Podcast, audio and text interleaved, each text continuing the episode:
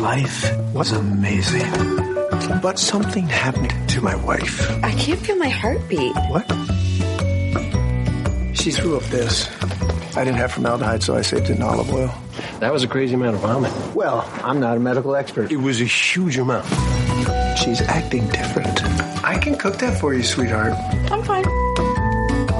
Did mom die? She is dead and also undead. Uh, zombie? I don't like that word. I think it's inherently negative. I don't like it either. Well, let's not use it. Episode 173. There's already like 7 million podcasts talking about pop culture and all that. Makes us happy like shooting at a womp rat. But it's all been done before. We don't want to be a copycat. We're the leftovers picking up the scraps. Dropped by the cool kids. it's a trap. Good at toss it, good at taste it. Do we love it? Hey, let's face it, can't it. Let's embrace the Tupperware party. Subculture spill over like a vulture. Carry over counterculture, push over pop culture. Leftover.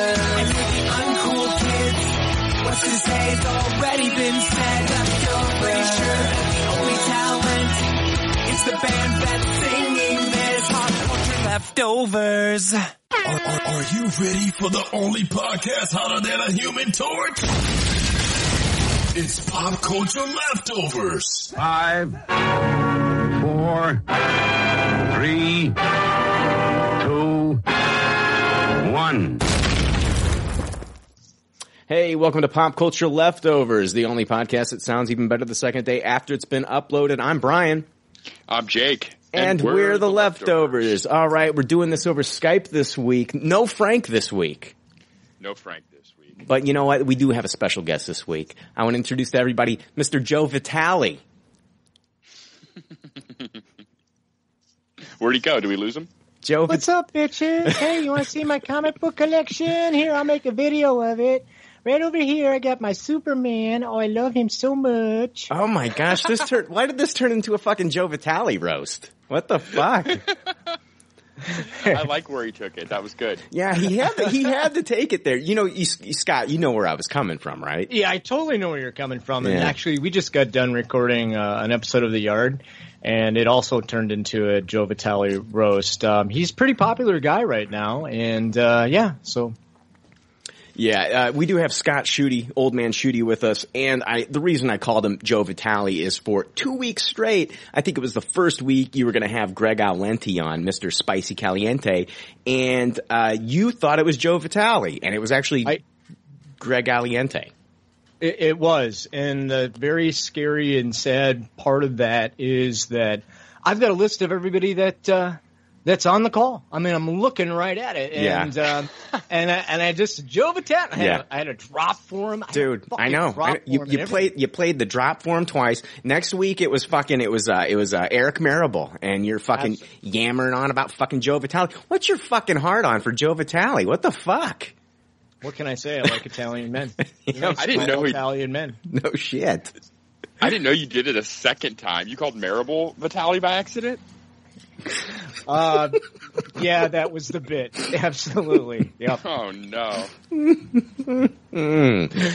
All right. So He may yeah. or may not be on this week's episode. You just have to check it out.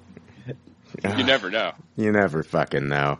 All right. Uh, welcome back, episode 173. Um, how's everybody doing? So awesome. We're hanging in there. Dude, yeah, yeah, it's been a it's been a shitty week for me, uh, but you know what? We're gonna we're gonna try to crank this out. We got, we got some news this week, and so we're gonna try to bring it to you. All right, let's see here. What do we got? What do we got? We got some uh, iTunes reviews this week, so let's jump into those. Yes. Uh, hang on, here we go. If it's one star five, we don't give a fuck, cause we really love to hear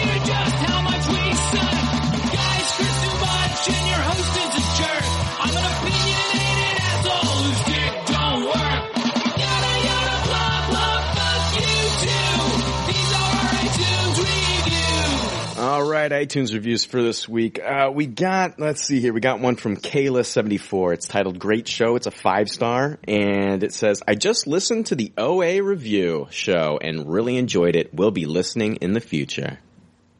Nice. So yeah, I did, did an OA show, uh, talking about Netflix's The OA with, uh, Ashley and Dan West and, uh, Kayla74 was listening and she liked it and she gave us a five star review. So that's very fucking cool. Um, this next one. Probably listen to the next episode and then completely drop. Oh. God, I don't blame her. If There's Um, no Joe Vitale on. I'd drop out too for sure. yeah. Just just imagine him. Well, that's what Scott does. Yeah. That's what I do. I know. It's like the people are telling him that like Joe's not on the episode and like he blocks that out and just pretends that Joe's there. He's got, he's got like, he's got like one of those, I don't know, those, uh, what are those dolls that you put in the, in the, in, in the, that people put in like their car so they can get in the carpool lane. Those little fucking fake dolls. Oh, you know, geez. uh, a, a blow up doll. Yeah, you got a, you got a Joe Vitale blow up doll. you stroke its hair and shit. I, I do I not. imagine it's in a Superman costume. Dun, dun, dun, dun, dun. All right, this is getting weird. Um, you guys there? Yeah, I'm here. Yeah, yeah, we're here. All right. Uh, the next one comes from it, it comes from Country Fan 52, and if this name sounds familiar, it's because this guy at one time, uh, or gal, I don't fucking know, left us a review at one time in the past, and it was a one star review. Oh, Yeah. has have we moved up or just do they have new complaints? It was it, it was titled. It, do you remember the Do you remember the one star review? I don't remember what episode it was that I flipped out on this review for, but it was titled "Not for Me." Yes. Do you remember? do you I remember that one. Do you remember Yeah. me flipping out and screaming "Not for me"? Remember that? oh, yeah, for sure. Well- I like your imitation of yourself. There. That's the best. Yeah, yeah. But I I don't know. Uh, let's see here. Um, it's it's still titled "Not for Me." Um, and it says not for me, not anymore. These guys managed to turn my one star into a five star. That means something. Yeah. After this episode, it's probably going to get knocked back down to a one. I'm going to throw that out I there. I, don't think know. so. If, if the other stuff is what turned it from a one to a five, I don't think this is going to be the downfall. Yeah, so it goes that it goes on to say that means something. LOL. It was podcast that it was a podcast that I hated, and somehow these guys managed to turn my hate into love. Ha ha. Good job, leftovers. This is the first time this has ever happened, Jake. Yeah, I thi- this makes no fucking sense to me. I, I don't get people. Why do Like- you keep listening? This Like- shit's like what three plus hours on Yeah. average a week, Yeah, and you and you one star it, and there's like eight million other podcasts out there. yeah. Like, why why are you subjecting yourself to this shit like fucking Clockwork Orange style? That's So a- you're I don't- "Oh, five stars. I don't get it. I don't get it, man. Like I pre no, I appreciate the fact like okay, okay, you you flipped your rating. Like now you like us. Now I guess you're a part of the leftover army. I don't know. Like somebody that originally gave us a one star, Jake, they could easily flip again. You know what I mean?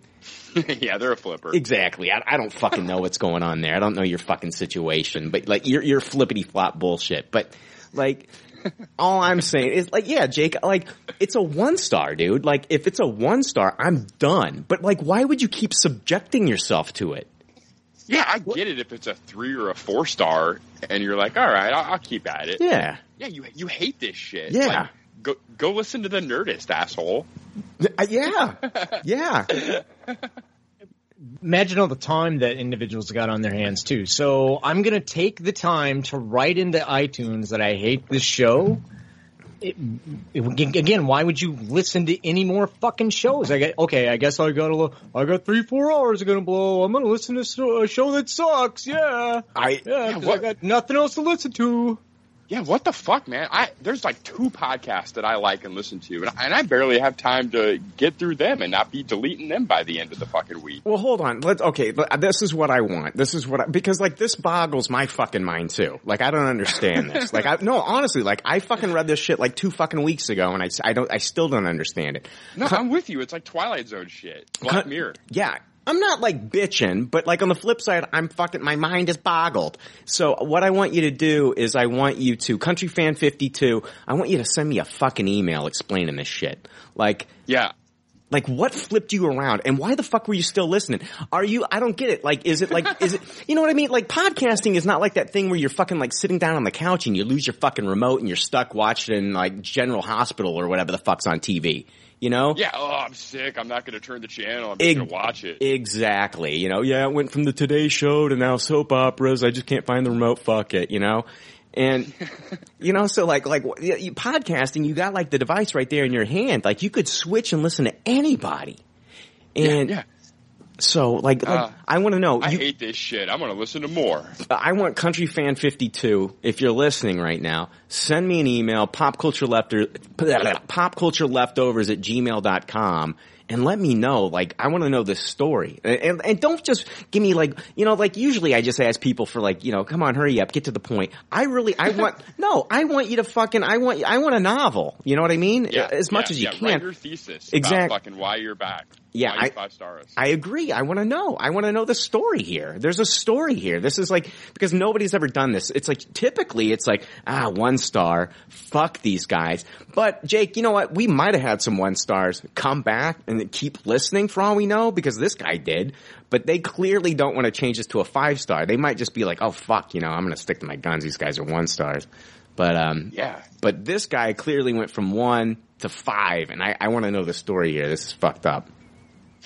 that is super fucked And up. We bet we better get a fucking answer too. I don't Yeah. want to be left hanging. Oh, and I want to know, I want to know like what he thought, he or she thought when they heard me flipping out on the review screaming, not for me! like, did you hear that? Was that like, you know, I don't know. Did you, I wonder if they even heard that. They might have stopped listening and then came back at a more recent episode. I don't, yeah, it I took don't like know. six weeks off and came back for like a big movie or something. Yeah, and they, they didn't even get to hear me flip out on them. Holy We'll, we'll find out what that was. Yeah. So if they send an email by then, we'll know what episode that yeah, was. send us that email. I'm really, really interested. All right. Hey, we're going to be moving on here. Let me get back to my notes. Uh, let's jump into, uh, oh, a little bit of housekeeping here. Uh, Legion is coming out on February 8th on FX. It's the new, uh, Noah Hawley, uh, TV series that's based in the X-Men universe. It's David Haller who play, uh, who's going to be playing Charles Xavier's son. So uh, I'm going to be doing a podcast on it with Jimmy McKnight of the Ninja Starship podcast. It's called Legion the podcast. If you can't remember that, you're a fucking idiot. So yeah, great name. the first episode is up right now uh, that we did. It's a zero episode where we're talking about the creative team and all the characters and all that stuff. So subscribe to it. I mean, um, it's going to be an awesome show. And this is like if you if I was I put on like Facebook today, like if you're sick of comic book TV show, if you got that comic book TV show fatigue, if you're like, oh my god, like how many shows are there? there we've got Gotham, we've got Agents of Shield, you know, all the stuff on the CW, and it's all just kind of like bleeding together, and it's all the same, you know. If you Yeah. feel that way, this show is different, and and this is not going to be your regular superhero show. I feel I feel like this is going to be like high concept like Noah Hawley, like what what I've come to love from him from like his, from Fargo. I feel like this is going to be a real mind fuck and a great show. First episode's going to Yeah. be 90 minutes, man. Yeah, I've seen uh, multiple people already cited as the uh, Breaking Bad of superhero shows. That's what Oh, Simon wow. yeah, Simon Kinberg said before the show even came out like this is Breaking Bad level. And uh I have a feeling that this show is going to be fantastic. It's only 8 episodes, so if they're going to give me an hour and a half for the pilot, I'm fine with that with only 8 episodes in the series. Yeah, Um, yeah, definitely bring it. yeah, so So that's that's next week, huh? it's Wednesday is that drops. So our episode will record it on Thursday and you'll probably be listening on Friday to Legion the podcast. So I'm looking forward to that. It's me, Jimmy McKnight, and uh, Will Blattman from the Ninja Starship. That's awesome, man. That sounds awesome. Yes, cannot wait. I can't wait for that show. I can't wait to talk to you guys about that show Uh, next week. Yeah, and I'm I'm and I'm doing Taboo, so it's like three podcasts going at one time. Crazy, Yeah. crazy shit. Taboo's got a, only a little bit more to go, though, right? It's got four more episodes left. There you go. oh you go. man, yeah, this last episode really picked up too. It was amazing. Good. All right, guys, let's jump into. I, um, if yeah, you don't mind me saying something real quick, I actually uh, started a new podcast endeavor this week myself too. yeah, go for Oh. it. I, uh, me and Ryan Mears of the um, Comic Slobs started a uh, wrestling podcast this week. Um, we just recorded it yesterday. Mears is busy getting it ready. It should be out on iTunes Sunday, Monday, we are called the Wrestling Jabronis. Jake, this is a really fucked Love up the concept. It's a really fucked up concept though, Shooty. Like he brought it up to me and I was like, you're doing a wrestling podcast. And Jake was like, yes, I'm doing a re- wrestling podcast with Ryan Mears. And I'm like, okay, what's it about? And he's like, it's me and Ryan Mears and you just listen to us wrestle. Yes, So it's crazy. No each- commentators. no commentators. It's just basically two men grunting in a room. Do you have special guest appearances coming into the room with like chairs and shit? Because I'm We- there if you do. We do. Every week we'll have a new special guest. Awesome. So yes. But you Yeah, are, good. you are, did you record the zero episode you said? Yeah, we did record the zero episode. We had all kinds of trouble getting everything to fucking work at first, but Yeah. we finally got it to work.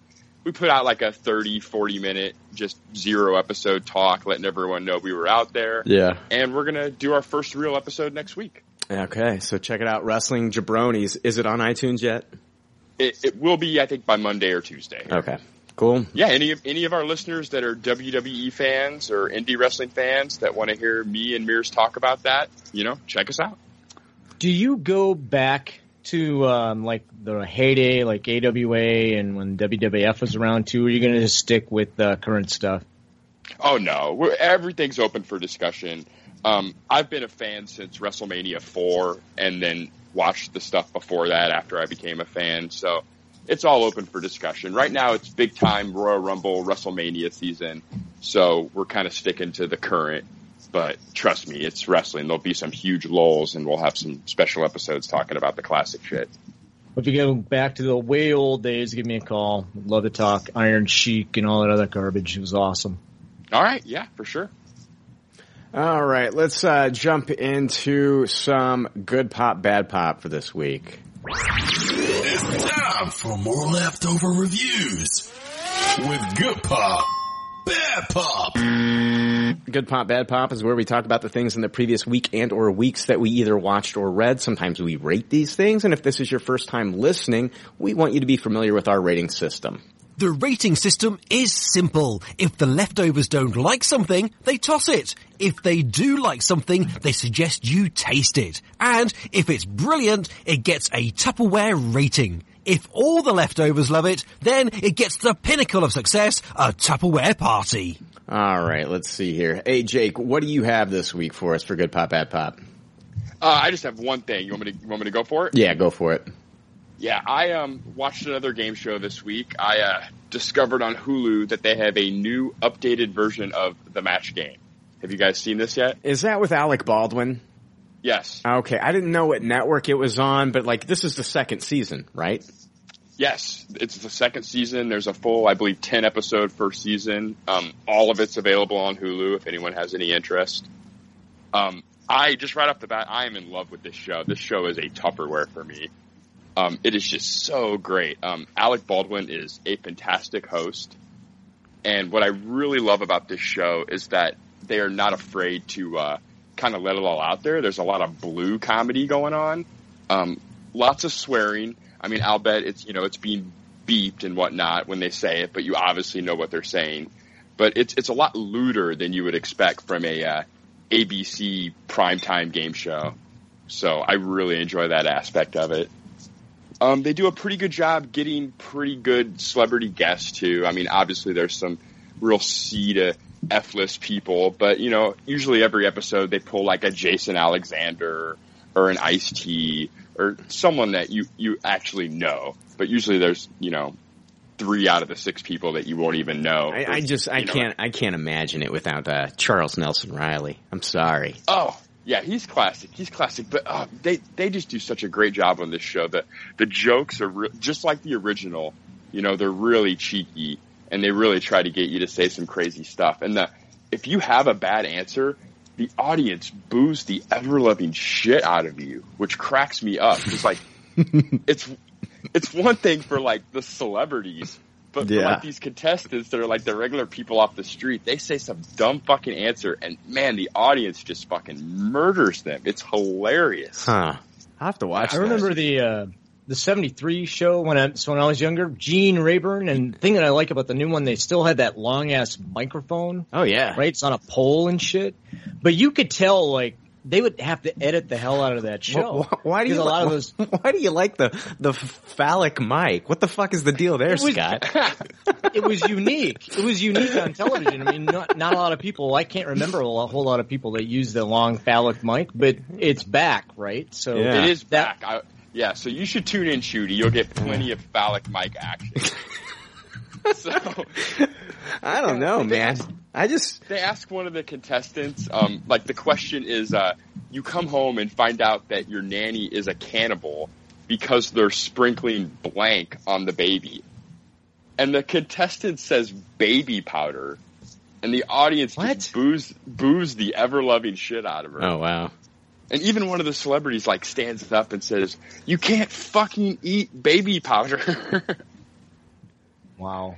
But it, it's just really funny, and uh, like I said, Alec Baldwin is killing it on it. He, um, you know, he's really doing his thing. It's crazy to see someone of his stature on a show like this. Like, I don't know if this is the Yeah. end of Alec Baldwin's career because he's host, hosting a game show. but- Yeah, yeah, yeah. It's usually like it's a death sentence. You know what I mean? It's like I, Yeah. I like like fucking Drew Carey. It, the man is just dying before our fucking eyes. yeah, yeah. It's He's fantastic on Price is Right, though. He was really good on that. Is he? I I see. I I don't know, man. I just uh I'm, I'm a Price is Right addict. I still watch it every week. I didn't miss an episode last year. And he had huge shoes to fill too. I mean, Bob Barker was on that show for what three decades? Yeah, he was on there for a long time. I know that. And I, I, I used to watch it and shit. I used to watch it so much growing up. Like, I knew the prices of this shit. Like, I could have fucking cleaned house on that show for a while. But like, oh yeah, I feel that way now still. Like, See, yeah. on there and I'll win whatever they show me. yeah, I don't watch it. I, I don't know how good he is on that show. It just, it just feels like it, I, I just feel like game show host is like where celebrities go to die. No, you're not wrong. You're not wrong, and that's exactly what I'm saying about Alec Baldwin. It's like, Yeah. geez, I hope this isn't this isn't it for him. right. But yeah, if, if you guys like game shows, and I mean, there's lots of great comedy to be had here, and it's just a, it's also a really fun show to play along with. Like my Yeah. big complaint about the wall was. After a while, you're just watching the fucking ball go down, and there's nothing exciting about it. But Yeah. like this is a show where you can actually play along and fill in the blanks too, and see Yeah. how many celebrities you match. And there's a dick mic, right, Shooty? And a dick mic. There's a dick mic. Can- Long, skinny dick mic. yeah, exactly. Yeah. You know? It's a very unique dick mic. Right. Right. All right. So let's. yeah, I, str- I strongly urge you guys to check this out. what are you going to rate it? I, I Tupperware. Tupperware. Okay. Good deal. Yeah, I'll watch it. I mean, I loved the I loved the Gene Rayburn shit. So Yeah, you know, it's great bubblegum TV. Like it's nothing Yeah. serious, but when you're just fucking fucking around looking at shit on the internet, it's it's great background TV. absolutely. Yeah, I I- you know I watched like the I watched the match game, the Gene Rayburn stuff, and like syndication. You know, but it's uh it's all fun. All right, uh Shooty, what do you got for us this week? Well, I got two things. We'll start with um, Powerless on NBC. Do either of you guys watch that? Uh no, I didn't. I was I was planning on it. I, I just I I can't get myself hyped up to watch this thing. I know. I did not watch it either. Watch it either, but I was going to watch it on streaming. Yeah, I, I pulled it up and, and watched it um, when I was on a break uh, earlier in the week, just because I wanted to stay on top of where it was at. I was curious. Yeah. Uh, some people had talked about it. So it's the new NBC comedy. It's um, from DC and basically it follows um, a young lady, um, Vanessa Hudgens. She plays a um, woman named, um, excuse me, Emily Locke. And she grew up in a, in a world where uh, she said her town was a flyby city, which means the superheroes would fly over the city and never ever saw any action. So she comes to uh, this city where there are superheroes and everybody's just disengaged. They're like, eh, no big deal. And she's all excited. And she's going to go work for uh, a subsidiary of Wayne Industries. It's been um, headed by um, Alan Tudyk, who plays Van Wayne. And the only thing he fucking cares about is um, making it to Gotham City to work for uh, Bruce. He he wants to get out of where he's at.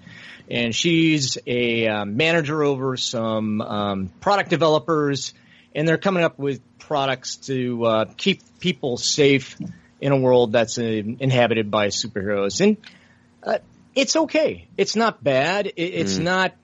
I, I'd I'd give it a solid taste. It, Mm. There were some funny moments, but the thing that I found most funny was not the superhero stuff, but all the all the corporate America side humor, right? So she comes all in and she's, I'm a new manager and I'm going to go ahead and uh, motivate you. And her team's like, hey, I'm going to see you motivate us, right? And so there's a lot of that kind of jokes and being a manager over a team, I, I, I kind of felt like, okay, I, I can see where this is coming from and a lot of it's really funny. But there was nothing over the top. Um, the performances are pretty solid, and I'm gonna I'm gonna hang around and, and see if, if it goes anywhere. Tons of DC references. If you're a DC fanboy, you're gonna eat this shit up. I mean, it was all over the place. It doesn't take itself seriously. Um, it you know I watch a couple episodes or two. There's plenty of other better stuff to watch, but you know for a pilot episode, it wasn't too bad. Yeah, I, it's on Hulu. If you didn't catch it on NBC, you can catch it on Hulu streaming. I'm gonna watch it. I was gonna watch it tonight, but I actually instead thought to myself, you know what? I, I want to watch It's Always Sunny in Philadelphia, so I watched that instead. Much better choice. Oh my god, it was so good. This last, this whole season's just been fantastic for It's Always Sunny. Oh my god, this last episode they did a uh, making a murderer spoof. Oh my Oh, god! really? Yes, Awesome. they had Charlie pretending like he was Brendan Dassey. Oh my god! Oh no way! Oh my god, I couldn't believe they did it. I mean, like you gotta have some fucking balls to do that. And Glenn Howerton and, and these guys, when they write this script for this show, I can't believe that they did it and they, they pulled it off. It was funny. Oh my god, it was so fucking good. It was so fucking good. This whole season's just been amazing for It's Always Sunny, so.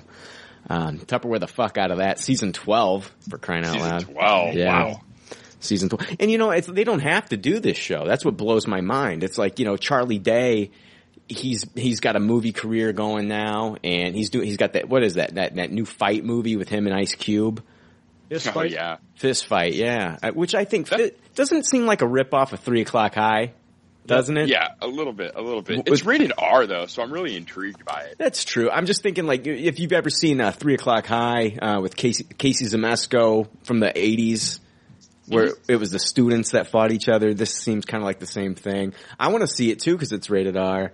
Uh, I like a good rated R comedy when it's not called Sausage Party. So you know, Yeah, I agree. I agree. Had had they said PG-13 at the end of that trailer, I Yeah. would have said, Ugh. Yeah, But the R, exactly. the R really caught my attention. Exactly. You know, it's like yeah, like horrible bosses and stuff like that. So um, I just think yeah, I think uh, Charlie Day just works better in an R-rated kind of atmosphere. Yeah, I agree. I agree. Allowed to kind of let loose. Fucking oh oh uh uh. It's always sunny. This last episode, um, Marine Ponderosa is like the big topic in it with this making a murder spoof that they did. Well, they dropped the f bomb in it, man. Didn't even bleep it. Nothing since uh, Taboo's been show Taboo's been dropping the f bomb on FX. They let them. They let It's Always Sunny in Philadelphia drop the f bomb. I could not believe That's it. awesome. Yeah, could not believe it. So How often are they dropping the f bomb on Taboo? Oh, all the time. Jonathan Pryce's character is always saying the F word. All the time. Interesting. Yeah, he, More than once an episode? Yes, yes. Wow. Yeah, oh, it, Yeah, it's wow. It, it's a collaboration with BBC One, so like it airs on BBC One first, and so BBC One, I mean, they can do that. They can do all the cursing and all that stuff. So Tom, Har- yeah, Tom Hardy has worked out a deal with FX Network and BBC One. So by the time it comes here, they're not bleeping it, dude. They're, they're playing it at nine o'clock, ten Eastern. And they're letting the F bombs fly. And like you hear Jonathan Pryce say, fuck the Americans and all this other shit. It's crazy. Yeah, at this point, it's meaningless not to fucking do that shit. I mean, you know, there's so many ways to parental control out Right. there. It's like, but Oh, if you're letting your kid watch Taboo. that's on you. Yeah, what the fuck is wrong with you as a parent letting your kid watch Taboo? exactly. Yeah, you're a shit parent. What are they doing up that late? Right. Go to bed. I mean, right I mean, like the, the, yeah, and it's called taboo for a reason. I mean, there's, I mean, you know, there's, they're, they're alluding to like incest and bestiality in this fucking show. So if you're letting your fucking kids watch this show, you got problems. No, little Johnny, you need to watch SpongeBob. Go away, Dad's busy. Yeah. Oh, well, they- I guess the mom and dad are figuring like, yeah, shit, bestiality, whatever. I let this little fucker watch Beauty and the Beast last week and she's banging away on that fucking beast looking guy or whatever. So. He turns into a hunk before they bang. Is that, is that true? I don't remember. It is true. Jesus. I, Yeah, I don't. I don't think they had carnal knowledge until after the spell is Yeah. broken. Yeah, he but she, turns into a hunk and then they go at it. yeah, but she fell in love with a, a beast man, right? right? It's true, but the fact that she's still in love with the uh, the hunk version proves that it was the uh, the person and not the. Uh, So you know, you hold on. You don't think that you don't think that Beast Boy made her clit tingle a little bit? maybe when he got really angry.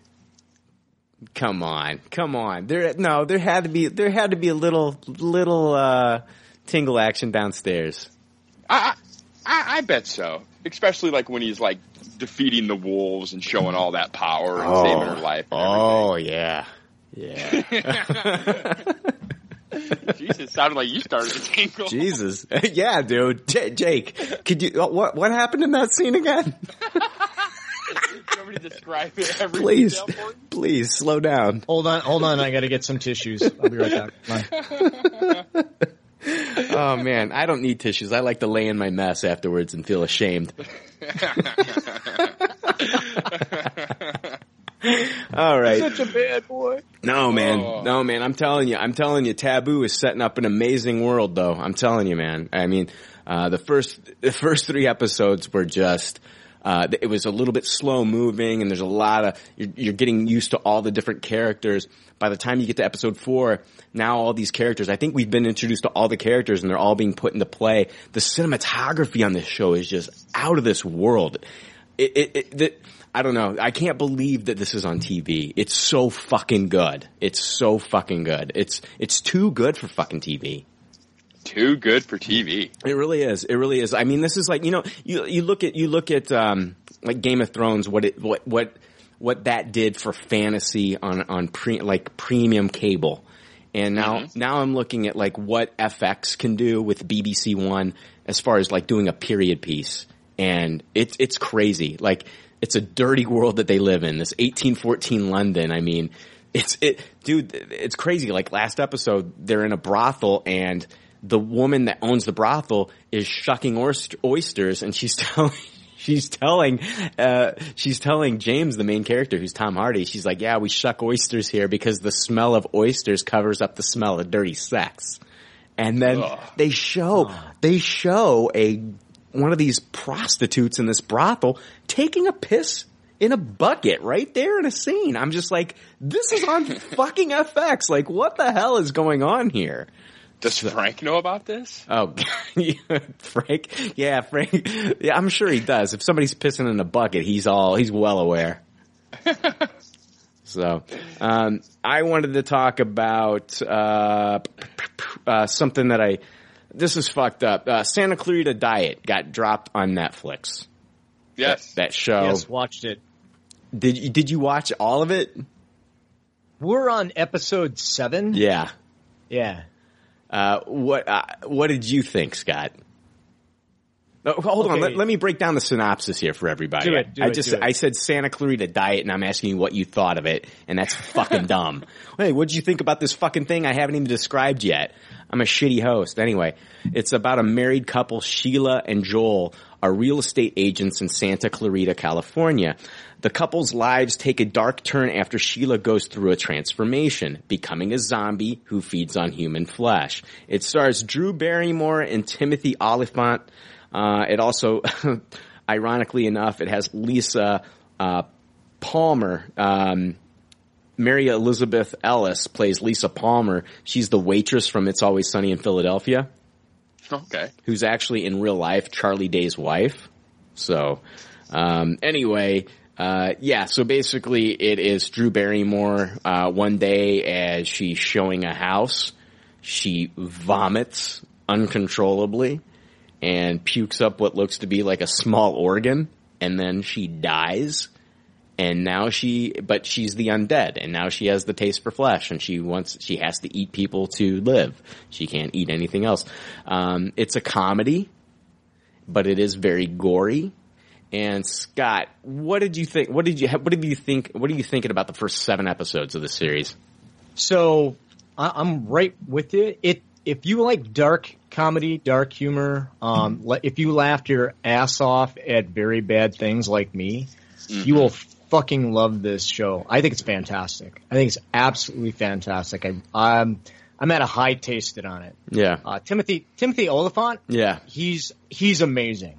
Uh, I can't stop watching simply for his performance because I'm so used to him being such a badass on Justified and Agent 47, and here he plays, you know, pretty much a, a middle-aged guy that's, you know, searching for himself. He's very much a stoner. He doesn't want anybody to know, and and he has he, he's trying to do the right thing by his wife, but admittedly, he has that breakdown with his daughter, and they're up on the mountains, and they're like, "This is so fucked up." He's just sitting there just screaming, "It's so fucked up."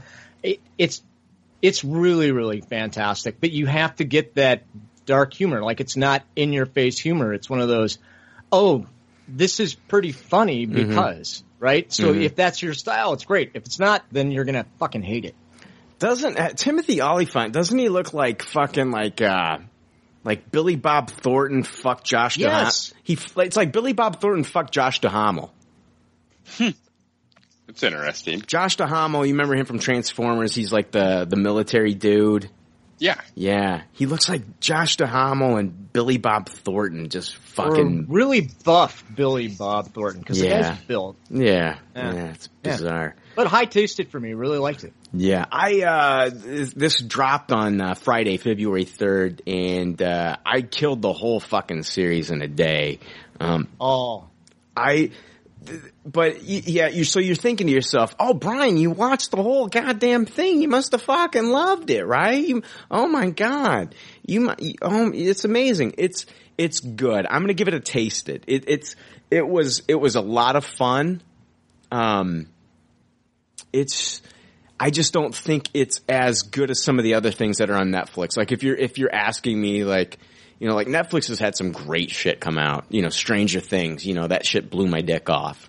Oh, And yeah. Stranger Things is amazing. And I'm not comparing this to Stranger Things, but on the flip side I am going to compare this to like, you know, uh, I am going to compare it a little bit to uh, d- uh, t- uh, what is it? Dale and Tucker versus Evil. Um, Oh, yeah. It's a little bit kind of like I don't know. It's uh, it's hard to explain this. This is like a what?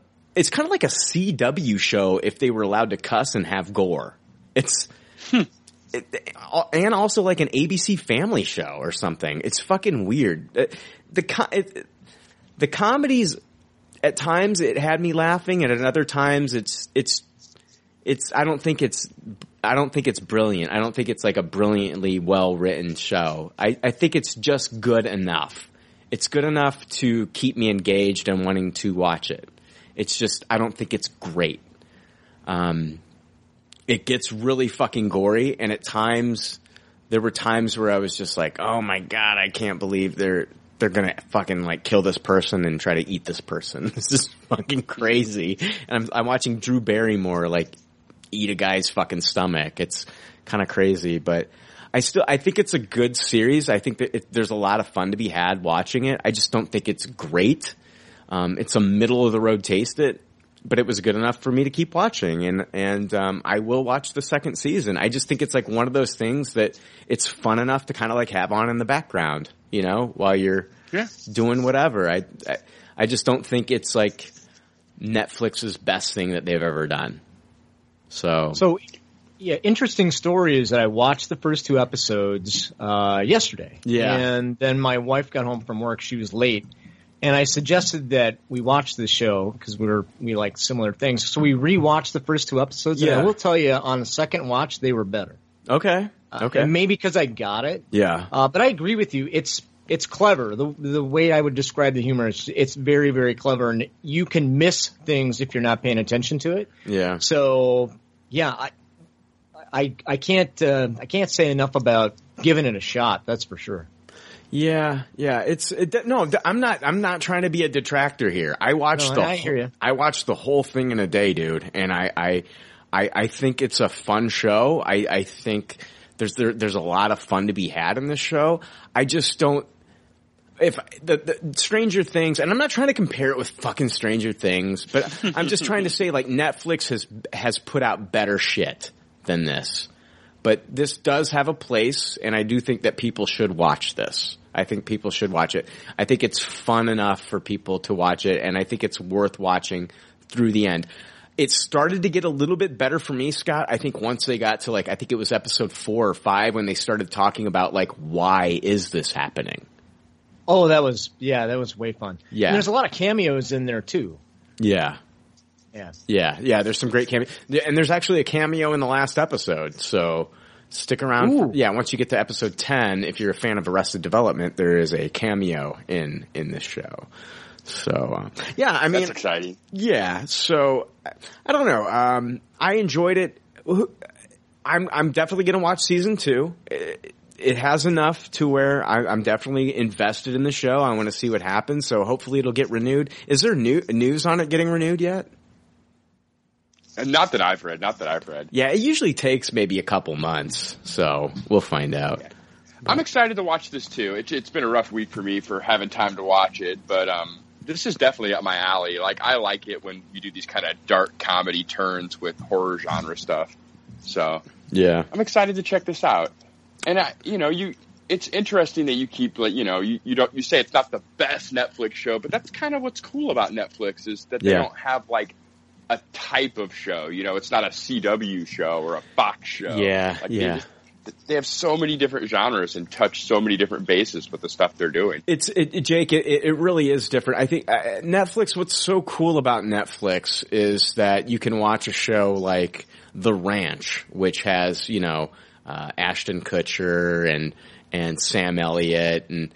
And you can watch that show, and all of a sudden, like Sam, El- it's like it's like a, a classic sitcom. It looks like a sitcom that, like Big Bang Theory. It has that same feel, that look of like all Oh, these yeah. other bullshit sitcoms that you'll watch on like network TV. But all of a sudden, Sam Elliott drops an f bomb, and you're just like, "Whoa, this is not like a st- this." I'm not watching fucking uh, Kevin James in King of Queens, you know. Like uh, when I didn't hear Kevin James dropping the f bomb in that fucking bullshit show, but you hear it like a Netflix show. They can kind of do whatever they want to. Like, you know, it's a little loose with the Netflix Yeah, stuff. it, it kind of gets you every time. I don't Yeah. think there's a Netflix series I've watched where within the first episode I'm not, I'm like, whoa, this Yeah. is different in some aspect or another. Yeah, Drew Barrymore's okay in this ep- series. I mean, she's all right. She's not fantastic. Um, I've seen her be a lot more charming in other things.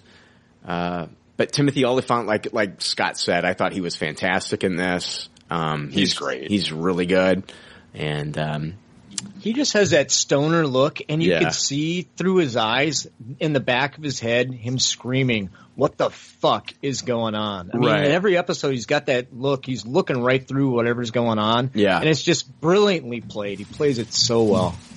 What are they? I mean, what are, what are they going to do with this, Scott? We go into season two. We go into season two, and I'm not going to spoil anything for you. But like, as I'm watching the show, like some of the things like that they did were kind of predictable for me, and that's kind of like what dropped me down. Like in the first episode, you know, they they talk about her at the beginning. She's not impulsive. She's not bold. She's not this. She's not that. She doesn't go out for like girls' night. And I'm thinking to myself, okay, so by the end of this episode or by the end of the next episode, she's going to go out for girls' night. She's going to do all these things that she's not doing. I'm like, I'm already putting it together. Like. And so now I'm wondering, like, what are they going to do in season two? Are we going to get? Are we going to find out that there are other zombies that are already living in the world? That she's going to meet this? She's going to be introduced to this whole other world of zombies. Like, where are they going to go? Or is it all about figuring out like what the cure is for these zombies? Um, so I just I want to kind of like want to know where it's going to. It's it's a fun show. I think everybody should watch it. So it's just just not the best thing I've ever fucking seen. So I don't know. That's some that's some high low praise from both of you. It's really weird, Jake. It really, it's, it is. I, I don't, I, I can't, I can't say don't watch it, but I can't say like, oh my god, this, this show reinvented the wheel and I can't wait to see what's going to happen in season two. It's just, it's, it's just, it's, it's, it's a good show. It's a fun show. yeah, Yeah. good enough is fine. Yeah. Well, it's still better than uh, a lot of shows. So there you go. Exactly. Absolutely. It's, uh, it sounds better than Powerless. Um, way better than Powerless. we like we like quickly tried to talk about something else as fast as possible. You know- that powerless review. You know what, Powerless? You know what they could add to that show to make it like twice as good? Just long, thin microphones. Each character holds one of those. Oh, yeah. Oh my god. Yeah. Each character should have a little bit of a different sized one too. Oh man, yeah. I'm telling you, variety is a spice of life, isn't it, Jake? Yes, Jesus.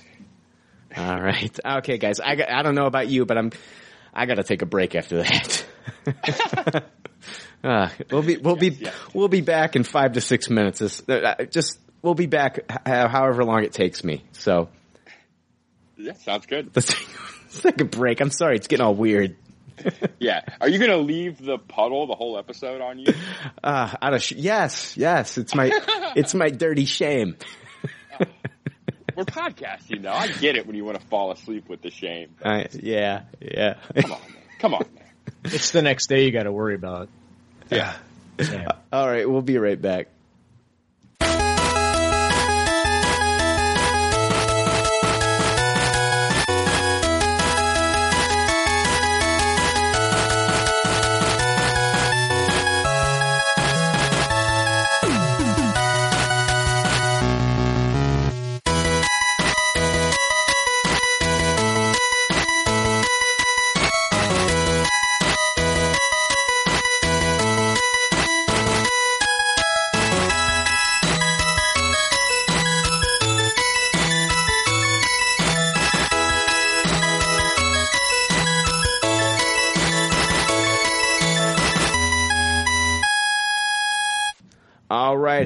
Are back, and guys, it is time for the pop culture leftovers news.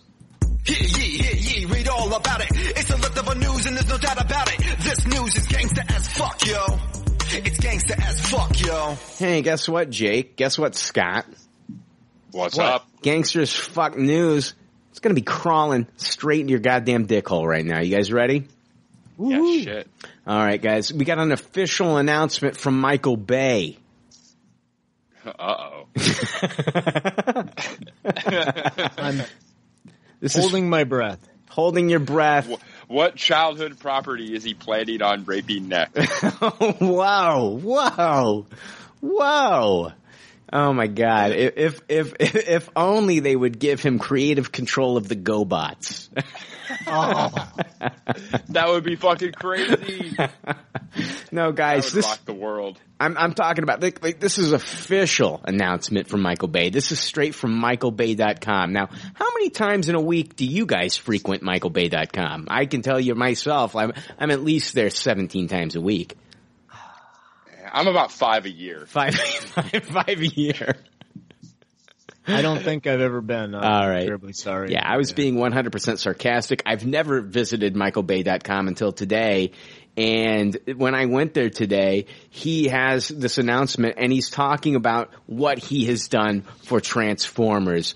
And let me go ahead and I'm going to read some of this. He says, I've been living in this franchise for over 10 years now. For Transformers The Last Knight. Now this is the fifth movie in the franchise, guys. He- Yes. He goes on to say, for Transformers the last knight, we put together a writer's room designed to greatly expand our mythology, integrating our films in a whole new way. Every movie will interlink. Um, Jake. Didn't we hear this before? I thought we heard this. Well, hold on. Oh, this movie sounds awesome. Jake, how much more could they expand the mythology? Oh man, it's gonna be so convoluted. They're gonna tie together all five MacGuffins will be tied together into one giant MacGuffin. they Uh, should have called this movie the Last MacGuffin. Mega MacGuffin. Uh, let's see here. Um, he says, he goes on to say, uh, through the summer of 2015, he's talking about the writer's room. They worked in a huge space on the Paramount lot, surrounded by over 10,000 concept images from the franchise's history. The movies, cartoons, and comic books. They had a life-size Bumblebee, a Megatron head, and many other props staring them down. We pulled from everything. It was a fan's dream room. We brought in Transformers historians from Hasbro to educate them on where Transformers has been so that they could figure out where it can go. I can safely say that there's never been a Transformers film with the huge visual scope and expansive mythology as this movie, The Last Knight. Guys, I'm going to stop right here. There's a little bit more. Wow. There's one more thing that I'm going to touch upon, but the way, the wordage that he's using here, he's saying things like, we brought in Transformers historians from Hasbro to educate them on the Transformers, on where Transformers have been and where it can go. He also says, he also says, I can safely say that there's never been a Transformers film with the huge visual scope and expansive mythology as this movie. Is he talking about, is he talking about Unicron? Is he talking about Unicron? Is it, are, are we finally getting Unicron in this film? Is that what he's talking about? The, the huge visual scope?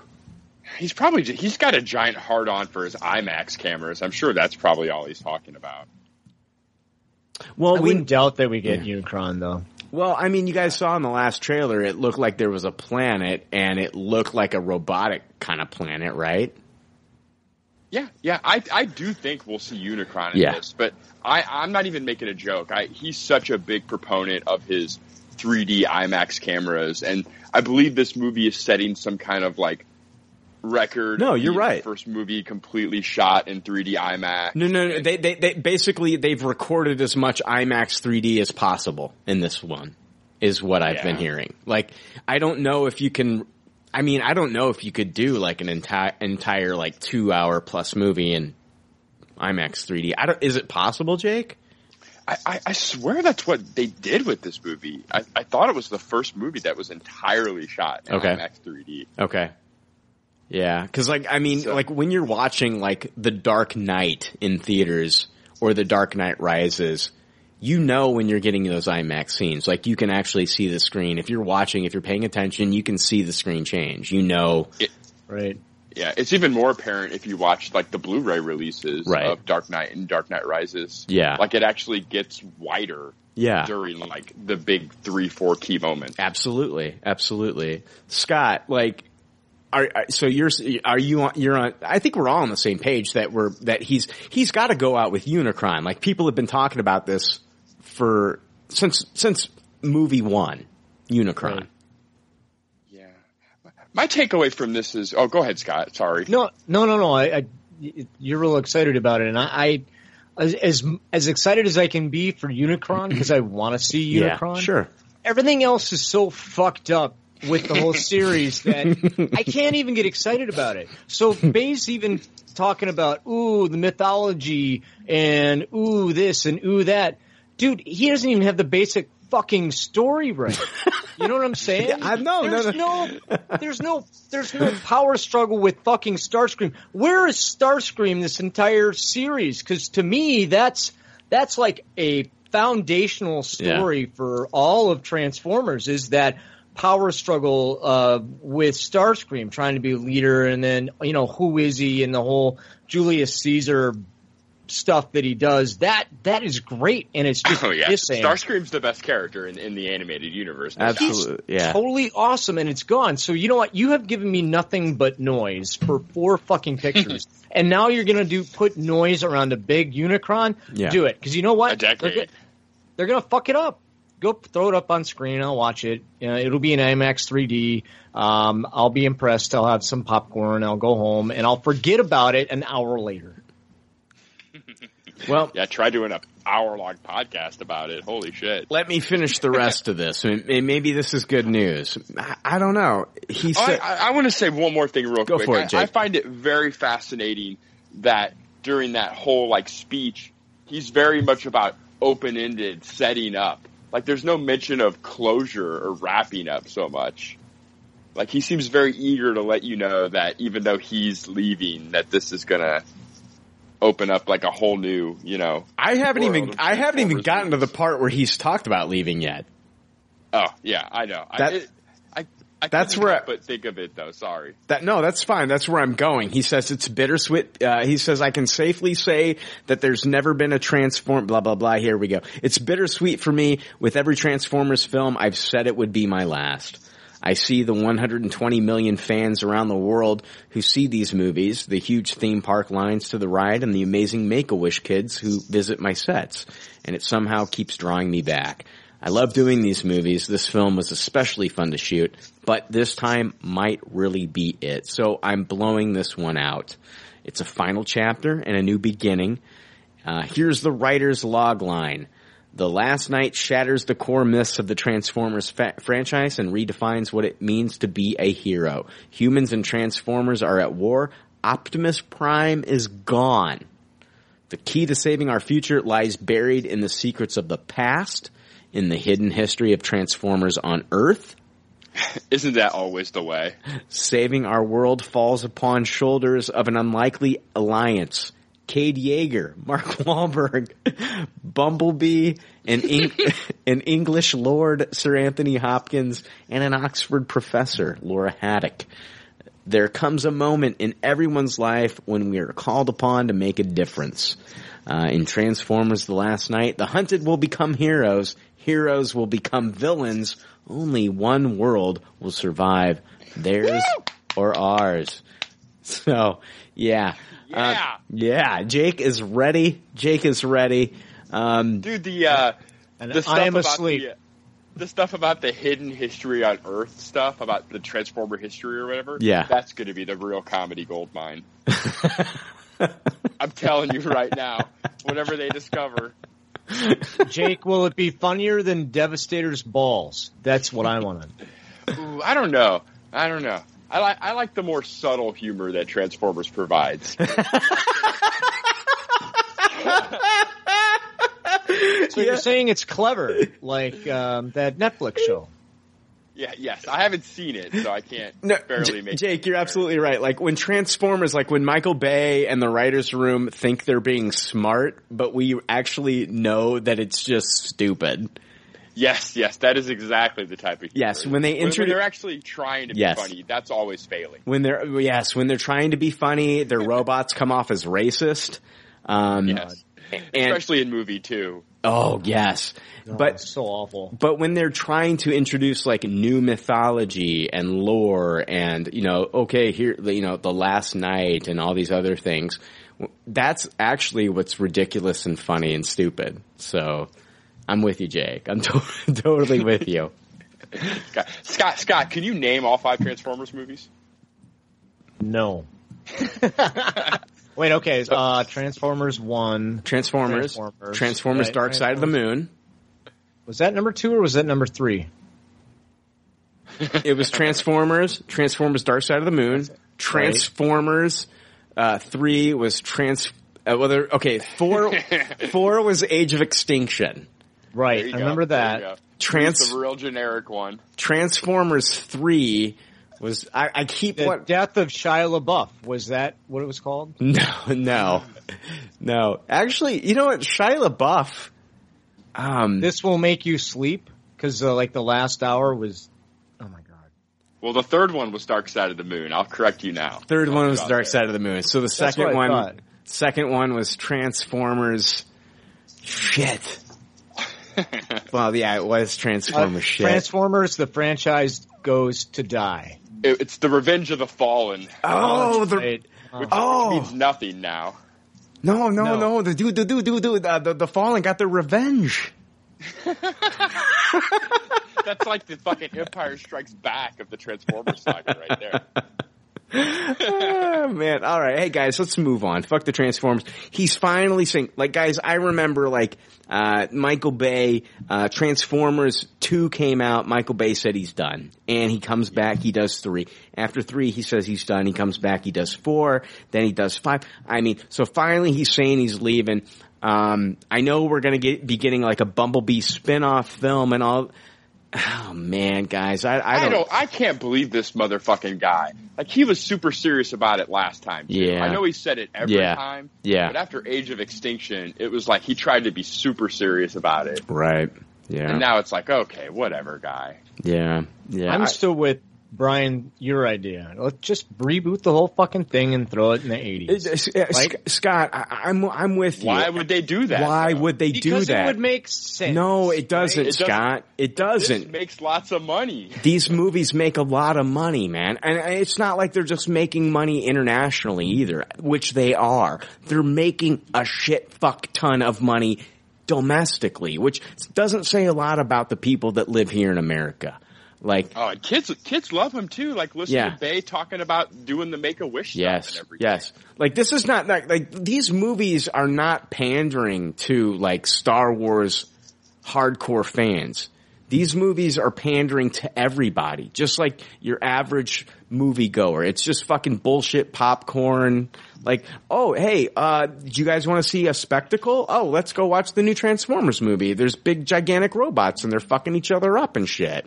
And like, Yeah, and an act and an actor we recognize. but what's fucked up though is like people, they, like people will fucking flock in droves to go see these goddamn Star Wars, these uh, Transformers movies, excuse me. But they won't fucking go to see Pacific Rim. We can barely get anybody to go see Pacific Rim. That movie can barely fucking break even in the in, domestically. Jake. Yeah. Yeah, yeah. What's the fucking difference? I, I guess it is just the with the Transformers, you're bringing in everyone of every age and every gender. Well, trans- everyone, you know. Well, Transformers number one, it, it does have. Uh, d- does everybody d- does everybody hate Michael Bay, or is it just or is it just like diehard fanboys? Yeah, I don't, I don't know. It's like it's like when someone when everyone seems to hate a musician, but somehow they're the number one musician. Yeah, well, Justin Bieber. Like, how the fuck does this guy even fucking make a living? Like, Justin Bieber was like in Brazil and he fucking punches an underage fan in the face, yet the fucking, the asshole's still making millions of dollars. Like, I don't get it. Exactly, exactly. We it's are kind of the glutton same for punishment. It's like you don't find me the person that's like, oh, the Transformers franchise is the ultimate fucking core mythology. you know, Yeah. that's got all the fucking statues because they Right. make that shit. Like someone's Yeah. buying those fucking Bumblebee fucking hot toys and shit. Sure. Yeah. No. oh, Uh, you're absolutely right. Like, like, like that's the big push, though. Jake is like, okay, we've got to introduce more characters. We got to change the design of these characters because Hasbro wants to sell more of these toys, right? Yeah. So th- th- that's why they. I don't know, man. I, I, I really. It's just crazy. It, but it's like, where are these people? Where are these? You know, you see like Transformers. Entertainment Weekly will post Transformers news, and it's nothing but it's like 500 comments of fucking hate. Yeah. What? what well, talk to me about fucking Avatar then. Like, why is Oh, Avatar? don't even get me started. I think the whole. I think the Avatar thing is a fucking conspiracy. I don't even believe it. I'll believe it when I see it. I just want it to go and die. I don't even. I don't even trust the Avatar numbers. It makes me question everything. Well, it's got it, no. It's it's it's the. It, hold on. It's the 3D upcharge at the time. Yeah. It's also it's got to be it's it's got to be the international audience too, Jake, because Star Wars: The Force Awakens is the number one movie ever in the U.S. as far as domestic box office numbers. Star Wars: The Force Awakens did over a billion fucking dollars in the U.S. alone. Avatar did not do that fucking shit. You know what? It's like it's like uh, but but but over like in uh, you know you're you're talking about like in, in Japan and all and all these other countries, they fucking it, it dominated. Avatar fucking dominated, dude. Yeah, I just I don't get it. The shit was like three and a half hours long. Yeah. And so like for every two times you're playing it, you're playing Force Awakens three times. Well, who the fuck is going to an Avatar convention, dude? That's what I'm saying. Who's if you go to C2E2, like you point out how many fucking Na'vi folk we fucking see. None. Zero. will be fucking zero. Zero, bro. I mean, seriously, dude. Like, I'm seeing like, I'm seeing like 20 fucking Deadpools. I'm not seeing any fucking Na'vi running around this bitch. Shit, I was seeing 20 fucking Deadpools the year Avatar came out. Yeah, you're right. But, you know, at the time though, it was a really unique theater experience, and I think a lot of people went for second and third viewings Yeah. just to get the coolness factor. Yeah. Wow. And everybody saw that movie in 3D. Nobody paid 2D prices for that movie. It's not good enough. It's not. It's I've really never not. been so fucking pissed off in the theater in my life. Yeah, yeah. Hey, I went I went out and complained. It's the only time I complained to the box office and they gave me my money back. Jake, Jake, Jake, Jake, hold on, hold on, hold on. Let me, let me, let me throw this out there. We're gonna jump into more news. But what, hold on, like, what if, what if, like, and I know you think I'm, you're gonna think I'm fucking crazy here, but like, what if fucking, like, Avatar 2 does, I'm not gonna say it's, it's not gonna do Avatar 1 numbers, but let's say, like, what, do you think the Avatar, do you think that Avatar 2 can do big numbers? Do you think that No. Avatar 2 is gonna do I think you're crazy, man. I do, I think think, gonna be I think you're underestimating James Cameron. I, I think it's going to be a giant fucking flop. I don't. I, I think. I think. I think you're underestimating. I think you're underestimating James Cameron. I think you're. I think you're overestimating people's intelligence. I do. I really do, Jake. I really do. I think. I think that this thing. I'm not trying. I, I think It's it's, going to be the Transformers effect. Yes, I, I honestly do. I think that people are going to go see this fucking movie. I think that they're gonna they're gonna take their kids, and I think I think America's gonna go fucking. I don't know. I don't know. They're gonna go. Fucking a. Avatar two is going to be is probably the most I'm ever going to regret doing a podcast where I have to watch pop, popular movies. Yeah, I hear you. More than anything, there's no other movie I could think of that I'm going to be more pissed about seeing than Avatar. I'll be okay. Like I thought the theater experience was amazing, but it's honestly like once I once I watched it at home, it was style over substance, and I I I know that I'm not stupid. I'm not oblivious to that. Um, I have I have defended Avatar for what it is, and it is a gimmick. It really is. I honestly don't feel like there's much of a difference, and Jake, you can argue with me about this. I don't think that there's a huge difference between Avatar and the Star Wars prequels. I don't. They're kind of like the same for me because like Star Wars prequels was really it was like Lucas like like um flexing his CGI technology and I feel like yeah, but the difference for me is at least the Star Wars prequels has like shit and themes I'm going in already caring about. I I yeah, I, I I get it. I get it. I know. I mean like of course I mean, it's got a John Williams new Star Wars music. Like the Ava- Avatar doesn't have that. Like I know. a bar of Avatar music.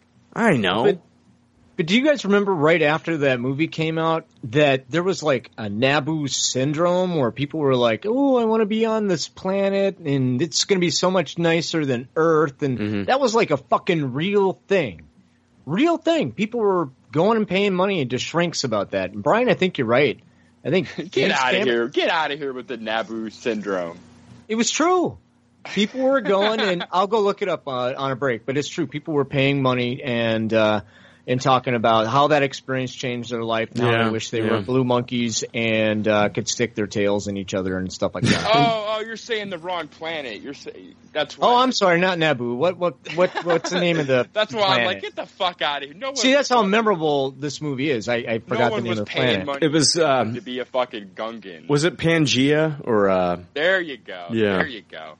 yeah Pandora, Pandora. Pandora. That's it. Yeah. That's right. Yeah. the only place with the un- unobtainium. Yeah, guys, let's move on. You know, fuck. Thank you. We started talking about started talking about Transformers, and it went to Avatar. But like, I, I, I love I Avatar bashing. Jake, I, I, I don't think that Avatar two is going to do the numbers of Avatar one.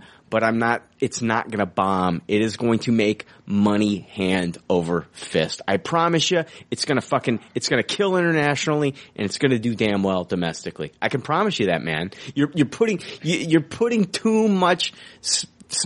Faith, uh, too much stock in, into people's intelligence. People are people I are. hate you. Shut up. All right, fair enough, guys. Let's move what on. you hope for and what you get may be two very different things. it's I true. get you. It's not like it's not like I don't get that. Yeah. It's- yeah. Yeah, no, no, no, no. It, Scott was Scott. You were right. You you compared this to Transformers, or was it you, you, Jake, that said I- this? I did. Yeah, I did, Jake, yeah. you're absolutely right. Guys, let's move on. I got some news here from Variety. Variety says that James Madigan has been hired to direct the hybrid live action animation version of guess what, guys? The Rats of NIMH. No. Nice. Yes. Why? Uh, Scott, come on. We, let's talk about this. Okay, let me break this down and we're going to talk about it. Daniel Bobker and Ehren Kruger are producing with Michael Berg penning the script. Uh, Cassidy Lang and John Glickman are overseeing at MGM. Uh, just so you guys know, Michael Berg, who's penning the script, he is the uh, guy who's behind every uh, Ice Age film. He's written every Ice Age script. Uh, Okay. The film will mark, mar- oh, this film will mark Madigan's directorial debut. Uh, the movie is based on the successful Newbery Medal winning series by author Robert C. O'Brien. The book was previously made into the 1982 motion picture, The Secret of NIMH. I'm sure all of us here on the podcast have seen this movie in one capacity or another. I've seen it multiple times. I grew up with this movie. The Don Bluth animation is amazing. Um, That's awesome. I haven't seen it in forever. Is this a movie that you can get on Blu-ray? I don't know if it's a movie you can get on Blu-ray, but I have seen it recently. I can't remember like how I watched it, but I did watch it recently. Was it in high def? Yes. Oh man, I'd love to see this shit in high def. Uh, the pick became a cult hit and featured the voices of Dom DeLuise, Shannen Doherty, and Wil Wheaton. The story revolves around a group of rescued lab rats that are recruited to save a rodent family. Um, just a little background on uh, Madigan, James Madigan. He comes from a VFX supervisor background, working in TV and features, and, transi- and transition to second unit director. Uh, he recently wrapped directing uh, the second on upcoming Jason Statham action thriller Meg. His most notable VFX work includes Iron Man 2, The Da Vinci Code, and HBO's Rome, for which he won an Emmy and two Visual Effects Society Awards. So, um, guys, I want to talk about this. I know that um, I'm a huge fan of The Secret of NIMH. I love this story. We've seen a resurgence of, I, I think basically what's kind of happening here is that MGM is kind of seeing like what Disney is doing with some of their properties with the Jungle Book, uh, the Beauty and the Beast, and some of the hype behind some of those properties. And they're thinking to themselves, okay, we can do a live action version of The Secret of NIMH, and this could be like the next big thing. Scott, it kind of sounds like you think like leave it, man. This is blasphemy. You can't fucking do this. Talk to me. I just don't know if it'll work. See, the nice thing about the Jungle Book is that there's still, you still got that human character thread, and I think that helps that movie work. Um, and you've got a multitude of different characters that are all different animals, right? So they've got the monkeys and I've got the bear and all that good stuff in, in the Jungle Book. But with the Rats of NIMH, we've got mice and rats and, and that's it, right? So I think to, and by the way, I'm with you. I love, I love the Secret of NIMH.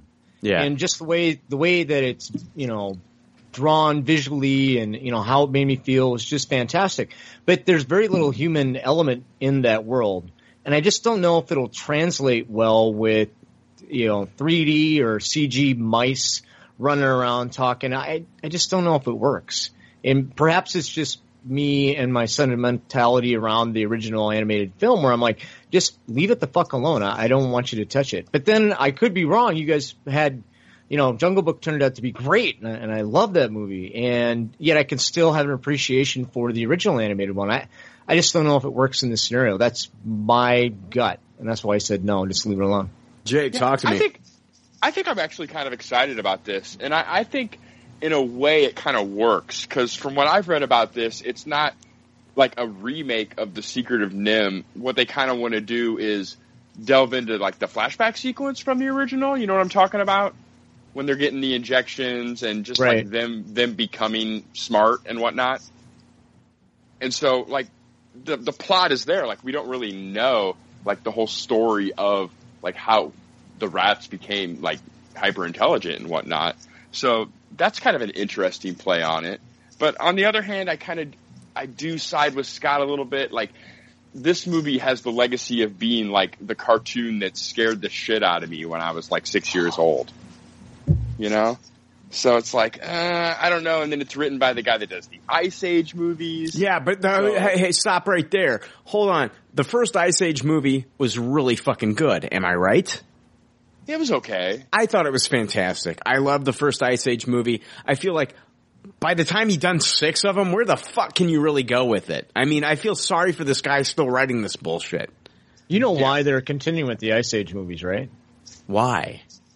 Because they make a shit ton um, internationally. Nobody sees this shit here, but in Korea and Yeah. in China, they just think it's the funniest stuff ever. Right. So it's not made for us anymore.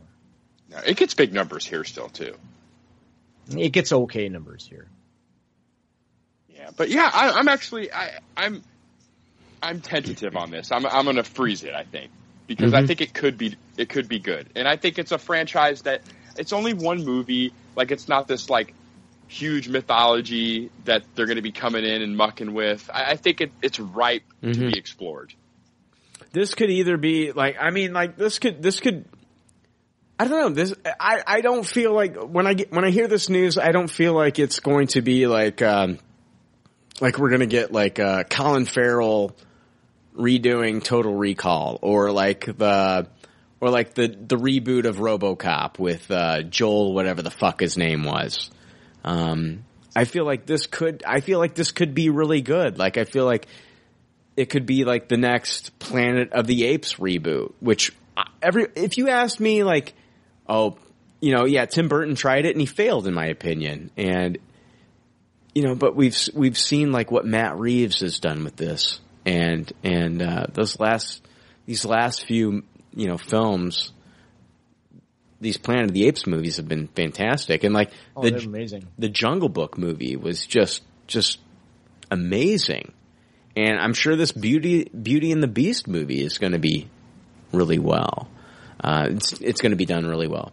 So I- feel like there's a good story here with um, with the Rats of NIMH. I feel like you know with the the original source material, I think there's a really good story here, and I'm hoping that they don't fuck it up. I, I feel like I feel like there's something here that they could really do something good with. Yeah, it sounds really. I Yeah. completely agree with you. I, Yeah. I think, I think it's there. Like there, there's something there. Yes. and this could be really fucking sweet. No, uh, but but Scott's right. I mean, like it, it also could it could go the way of one of these remakes that are just absolute garbage. But I feel like it. I feel like there's a there's a story that they could do live action with CGI that could that could be really good. I, I, I do. And I, and I think it's Yeah. very interesting that it's not really going the remake route. Right. Right. Right. It's the franchise, but it's definitely not a remake.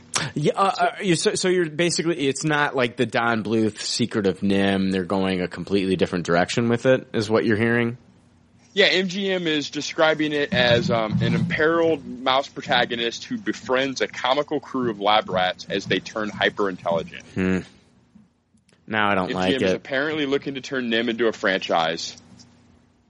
I don't know if So I. fans of good old fashioned nightmare fuel might want to pitch their expectations more towards wacky antics and less towards Machiavellian murder rats. This Uh, is I from don't- An AV. This is from an AV Club article. Yeah, I, I'm I'm I'm kind of siding with Scott now because like that's what I loved about the Secret of NIMH was like the dark take on it. Yeah, I, Um, oh, I was saying the same thing. It's it's it'll forever be that movie that scared the shit out of me when I was a little kid. Yeah, So it'll be interesting if, if they they try to do any of that level of drama, or if it's just purely Ice Age with rats. Oh god, if it's Ice Age with rats, I'm fuck. I mean, if like if we get like a live action fucking version of Smurfs where it's fucking like, or like Alvin and the Chipmunks with Jason Lee running around yelling at fucking CGI chipmunks. Fuck this movie. I mean, I mean, fuck it. Seriously, fuck that shit. Well, I don't then want that. Next? very well what you're getting. That's going to get a live action Watership Down next. Is that you know rabbits and shit like that? yeah. Uh, I, I feel like that's different though. That's like I don't know. They could do that, but just like Secret of NIMH, they would name it something else, and then they would make it cutesy. I'm, I'm, fuck it. Fuck this movie. Like, Jake, like, I, going into this, I was thinking, I didn't, I didn't know how they were going to attack this. And you're telling me that they're going to, they're going to add a little bit more levity and make it a little bit more fun. This is just going to be goofy fucking Hollywood bullshit. Yeah, I mean that's kind of what I I've read a little like a little bit about this. Yeah. MGM's been pushing it around for a little while now. Fuck this. I, I'm, it's going to be garbage. I toss it. I, I'm not freezing it. I'm tossing this fucking shit out of the goddamn gate. Yeah, I'll still freeze it. I, I think it's an interesting franchise to try to mine for this kind of thing. I kind of want to see what happens. Yeah, but not for humor. I'm sorry. If they're gonna go, Yeah. down, I'm with Brian. Yeah. If they're gonna go down the humor route, Yeah. then go and do something else. How about a hey? Here's an idea. Uh, new IP, right? Create a new IP. That'd be kind of nice. Yeah, why Oh, do wait. they have to be the NIMH Lab Rats? I guess I guess maybe it only has the uh, weight of them. What happens to them later? Oh shit! This is this might as well be the fucking emoji movie with fucking uh, you know you know what I mean? Can't wait. I don't know With Patrick Stewart as poop. exactly. I don't know. All right, guys. I, I, I, I, when uh, see, I thought that they were going to take the fucking source material seriously. I thought that they were going to fucking pull from the Don Bluth film and and, and give it that same fucking feel. Just like Jake, I mean, like I, I've seen what they could do. I, I've seen what they could do with the Jungle Book. And th- Yeah, yeah. I'm sorry to rain on your parade. I just no, this just sounds like this just sounds like they're they're trying to get a few laughs and make a quick buck, and it's bullshit. yeah, yeah. Because I, I love that fuck. I love the, the the Secret of NIMH. It's a fantastic movie. It's so good. It's one of those movies I grew up on as a ki- uh, as a kid. My my aunt had it on uh, Betamax or whatever the hell, and we would. Oh yeah. I would watch it constantly over at my aunt's house. I, I loved that movie. That and I I watched that and Wind of the Willows all the time. Oh man. Yeah. I loved all that Don Bluth stuff as a kid. I Me was, too. You know, the American Tail and all yeah, that. American Tail. I, I The even Lord of the Rings stuff. I bought uh, years ago. They came out with uh, the Don Bluth uh, the games Dragon's Lair, Dragon's Lair Two, and Space Ace. You could buy them on DVD, and I bought them on DVD, and you can play them just like you could play the arcade games at home, and and and, and they're beautiful games, man. And, Oh, they are. ugh, the animation's just amazing. Um, moving on, guys. Making a Murder. Scott, did you watch Making a Murder on Netflix? I sure did. Making a Murder, the Netflix docu-series that tells a story about Steven Avery and Brendan Dassey is getting a second season, according to an interview with Netflix spokespeople that uh, they had with USA Today. Uh, Making a Murder season one tells the story of Steven Avery being convicted for a murder many people feel he did not commit. It's rumored to be released uh, season two is rumored to be released towards the end of 2017, but nothing is confirmed. It's not even confirmed if season two is going to deal with Avery and Dassey. I have to believe that it's got to be. I mean, there's there's tons of new developments to the original story of Steven Avery and Brendan Dassey. So But I, do you have an entire season of stories? That's my question. Yeah, yeah. I mean, in the meantime, I mean, Brendan, uh, was it Steven Avery? He had a relationship with a woman, and I guess he found out that she was just using him for, you know, his his public spotlight, and to so she could kind of get some fandom, some some. Uh, she was trying to be famous, and then you know, Brendan Dassey. Did he get released? I mean, I know he was supposed to be released, or, or, or Somebody's googling. Good, good man. Holy fucking shit, man. Man, some heavy hands. That's fucking awesome. Like, like I can't, like, oh my god. Like I say something, uh, like I say jump and, and Jake is, Jake does not say how high. Frank doesn't say how high. I say jump and fucking Scott Schudy's like all over Google. Yeah. I think, I think Brendan Dassey's still in prison. I don't think, they were supposed to release him and something happened. I'm looking it up right now. Oh, I know you are. I think everybody that fucking listening knows you are. I heard you clicking, clacking like a motherfucker. I know. Wow. Yeah. Oh my god. With authority, he was I have to fucking go typing. through a, yeah, I get a new keyboard every two months or so. I, I heard. Jesus. Oh my god. It was like Jesus. I if that uh, if that keyboard was Rihanna, you were Chris Brown. Jesus Christ. Man, he's gonna have Instagram videos about you now this week. Oh, no, I think he's still in jail. yeah, I think he's still. in prison. Brandon will continue to serve his life sentence with parole opportunities beginning in 2048. Yeah, they uh, they talked about him being released recently, but um, I guess that didn't happen. So I'm I'm hoping that season two deals with uh, Steven Avery. I know he's got a new attorney. Um, he had two attorneys in the first season, uh, and now he's got a new female attorney that, and she's actually released tons of people that have you know, that were supposed to be serving life sentences. And, uh, he's got a new attorney. So it'll be interesting, dude. I, I loved season one. I thought it was just a fascinating story. What do you think? What do you think, Scott? I mean, like, like, do you think, do you think he's innocent? Do you think he's innocent? I don't think that as the evidence is presented to us in that series. Yeah. I don't believe that Steven Avery committed the crime as was laid out by the prosecution. Yeah. No way. Absolutely not. There's there would have been blood on the walls, there would have been blood on the mat, and he's he's Yeah. not very bright, Yeah. right? Yeah. No, So the- you're right. You're absolutely right. There, so, so- there's, there's reasonable doubt, correct? Yeah, I think Yeah. there's reasonable doubt. I but do too. that being said, I I don't trust him as a person who couldn't have done it. Right. Right. So there's a lot of stories about him. Yeah. Um, you know, kind of stalking. Um, what was her name? What was the victim's name? Oh, I, I, I can't remember her name, but you're right. I mean, like, honestly, I, I, I feel like you can't put a man in prison for life if there's still reasonable doubt. And I feel like there is reasonable doubt here.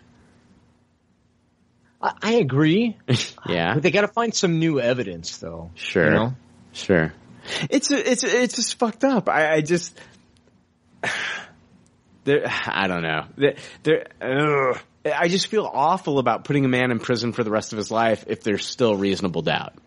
Oh well, we'll keep you. We'll keep you here just because we don't. We don't Just know. in case. Just in case. Just in case. Hopefully nobody else gets murdered in the town. I don't know. It's just. It's a horrible thing. I wish that. Uh, it, it, I wish that the the investigation would have been handled differently. It should not have been handled by the same police department that put him away the first time. I mean, it should have been handled by an outside by outside investigators. Um, there's just a lot of things that um, that went wrong in this investigation, and um, I don't know. I I'm hoping that season two deals with with the original case because I I, I want to know more about this. I want to know if they have more more So- evidence or something. So I, I do have an update, so we don't get the correction Tuesday, folks. yeah, Yeah, yeah. no. Brendan Dassey actually last August um, conviction was overturned. So there you go. Google give me the wrong information at the top. You should have done that. Hmm. yeah. Brendan Dassey. All right, cool. Let's move on here, guys. Director Antoine Fuqua has left the Scarface reboot. Oh, So that was a oh, big. wow. There goes it. There goes any hope of it being good. Well, hold on. Okay, so they lost the director, which was Antoine Fuqua, which is like that's a great pickup. I mean, Antoine Fuqua, he did uh, Training Day, he did Southpaw, uh, you know, The Magnificent Seven, he did The Equalizer, big time director. Uh, he's just too busy apparently with upcoming films, like uh, he's doing the Equalizer sequel. So he is actually he's the third director to leave this project. Um, so David Yates. Uh, David Yates, he actually was um, he was attached to this project. He left it as well. But Variety is reporting that Diego Luna, the actor who played Cassian Andor in Rogue One, will be cast in the lead. So I'm assuming that he's going to be Tony Montana in uh, in this film. That that seems like that could work. Yeah, I like it. Come on, shut the fuck up, Jake. You didn't even like him in the goddamn movie, and now you're saying he's gonna fucking he's gonna fucking take over Al Pacino's role. Shut the fuck up. You didn't even like him in Rogue One. It's true. It's true. Come on. Come on. No, come on. Jake, Jake, Jake, Jake, Jake, Jake. Is this anything more? You got Antoine Fuqua leaving this, who Antoine Fuqua, he loves Scarface.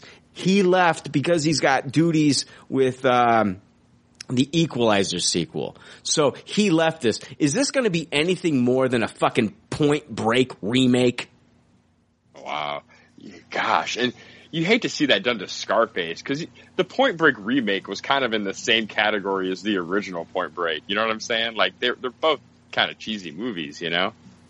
Well, yeah, but the Point Break remake Scarface is unwatchable. I, I can still go back for nostalgia and watch like the original Point Break because it's got it's got Keanu and it's got Patrick Swayze.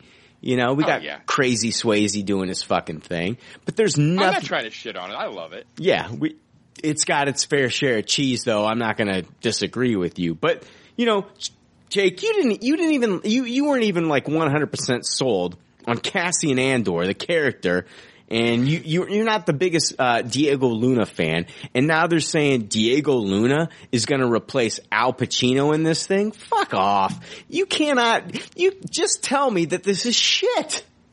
I don't know. I just, I mean, he's not good. I didn't much care for him in Rogue One. Sure. I mean, maybe, maybe he can do this role. I mean, it seems like, I, I don't know who else. Come on, over Al Pacino.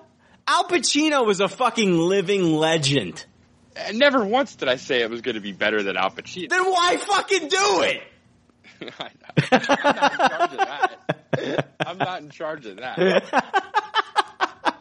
But I'm just saying, come on, Jake. If any, if anybody's, All right, I'm being nice. Hold on, hold on, hold on. Let me. Oh, let's start here. Let's start here. What are your thoughts on the original Scarface? It's. It sounds like it's not a beloved movie to you. If you're just No, saying, I love it. You, okay, okay, so you do love it. So why the fuck would you want fucking uh, Diego Luna to take over this role? I guess I'm just like weathered to the the Hollywood system.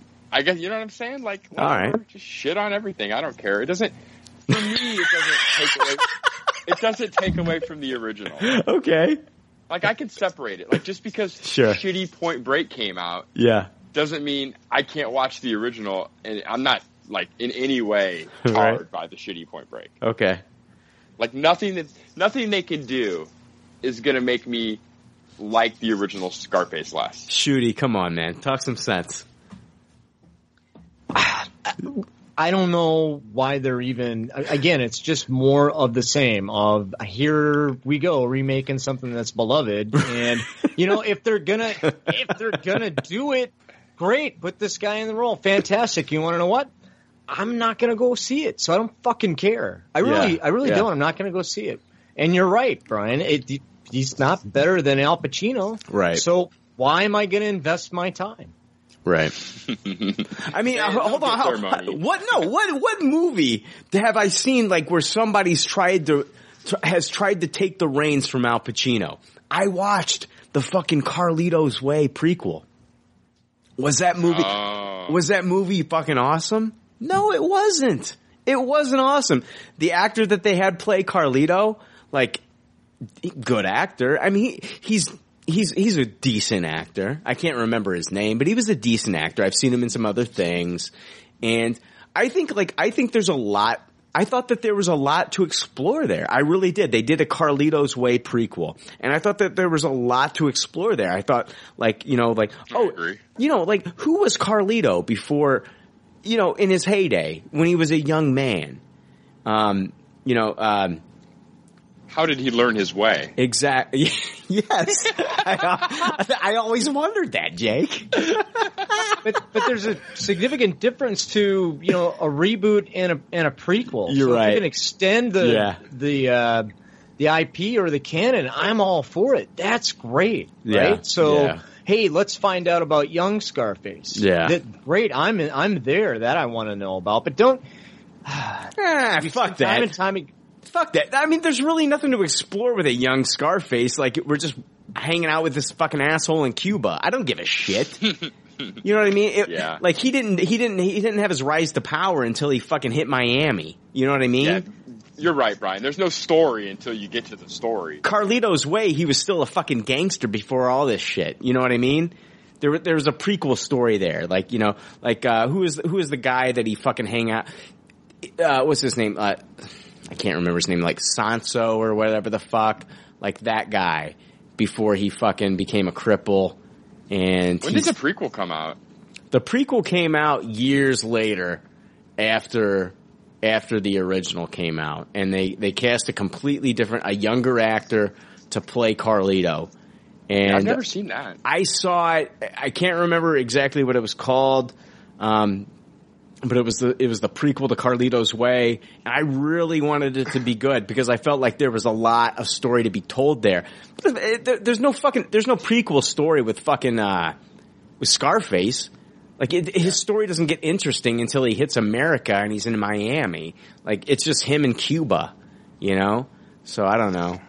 He I just hope they don't try to remake Dog Day Afternoon. Like I'm, I'm being real passive about Scarface, but oh Yeah. man, if they announce that, I will freak out. So yeah, no, you're right. I don't know. So Antoine Fuqua left. It's not good news. He, I thought he would have been a fantastic director for it. Um, this is he's the third director to leave this. They've got Diego Luna in this. I feel like this is in Crow territory. I feel like it's in I Crow was territory. just getting ready to fucking say, dude. Yeah. My, my next my next joke was they should do a Scarface Crow crossover movie. The fucked up thing though is about this is that the, the, the, the movie will be based on a script by written by Boardwalk Empire creator and the Wolf of Wall Street screenwriter Terrence Winter. It's got some talent involved. it could be good. it seems it just feels like a cash grab. I don't know. I don't know, man. I don't know. All right, guys. Last week we talked about uh, David Harbour from Stranger Things. Uh, he played Jim Hopper, the uh, sheriff, and he was talking about season two, and that he, he brought up Sean Astin joining the cast. Mm-hmm. Well, the Duffer Brothers, in an interview with Entertainment Tonight, confirmed uh, not only that, but another casting. First off, here's what was said about Sean Astin in the article. Some fresh blood is coming to the small Midwestern hamlet in the form of Lord of the Rings Sean Astin, who is set to play a newcomer named Bob Newby. While they couldn't reveal much about Astin's character, outside of the fact that he works at Radio Shack, could we get any more 80s? Come on. awesome. Uh, they did. Love me Radio Shack. Oh my God! Think I uh, I live in a town that actually has a Radio Shack, which is amazing. We have two. Do you really? No shit. Yes, we do. Yep. Good for you. We still have the one in the mall. Do you? Oh, I didn't know you guys had it at Northwoods. Yeah. Dude, I haven't been in Northwoods Mall in like fucking twelve years. Yeah. I Just saw it a couple weeks ago. No shit. Um, they said uh, he his character is going to work at Radio Shack. They did confirm the news that he'd be playing the boyfriend of Joyce Byers, who's played by Winona Ryder. However, the group had nothing but praise for Astin's performance and what he brings to the Stranger Things dynamic. Uh, Sean Astin is a force. He's going to surprise Ross marveled. Uh, he's just an incredible actor, and he blows us away every day on set. Bob is new to our weird Hawkins group, but he's immediately memorable, and I think people are going to be very surprised by what that takes them, uh, by where that takes them this year, Sean added. So talking to the Duffer brothers, they have nothing but great things to say about him. Another iconic star who's signed on for the new season is Paul Reiser Oh wow. who was actually a dream get for the creators. Um, Ross said, I've been dreaming of Paul Reiser for a while and we got him in there. The character he plays was named Paul Reiser for a long time and we were just like, we should just reach out. We should just see if he wants to do it. And he did want to do it because his kid liked it. So his kid loved Stranger Things. Oh yeah, that happens a lot. with Yes. a lot of these like franchise things. Like they're like, oh, I don't know, and then their their kid hears about the phone Yeah. call, and it's like, oh shit. Yep. And uh, Paul Reiser, uh, they they went on to say he didn't understand the show, but his kid explained it to him. Um, Yeah. So, guys, th- I, I think this makes 100 percent sense as far as getting Paul Reiser involved in this cast because remember he was in 1986's Alien film. And Oh, yeah. Stranger Things deals with a with a very H.R. Giger looking Demogorgon. So this makes sense that you would have him in this film, um, uh, this uh, series. Excuse me. He was also in the uh, FX uh, FX's new series Married, but that series has been canceled. So it kind of opened up uh, Paul Reiser to be a part of the show. So, um, what do you think about these two new castings? I know we talked about uh, Sean Astin last week. It makes a lot of sense, but I didn't know Paul Reiser was involved in the second season. Yeah, I, I'm super excited about Paul Reiser. I think that'll be great. So I hope he plays a heel because honestly, I, I ever since Aliens, like I can't even watch Mad About You. Why do they? He'll, he'll always be a heel. to. Absolutely. Why did they bring him in? Because he played a great fucking heel in Aliens. Yeah. Yeah. So hopefully, hopefully he has that turn. Hopefully Yeah. he's a shady character. Yeah. Scott.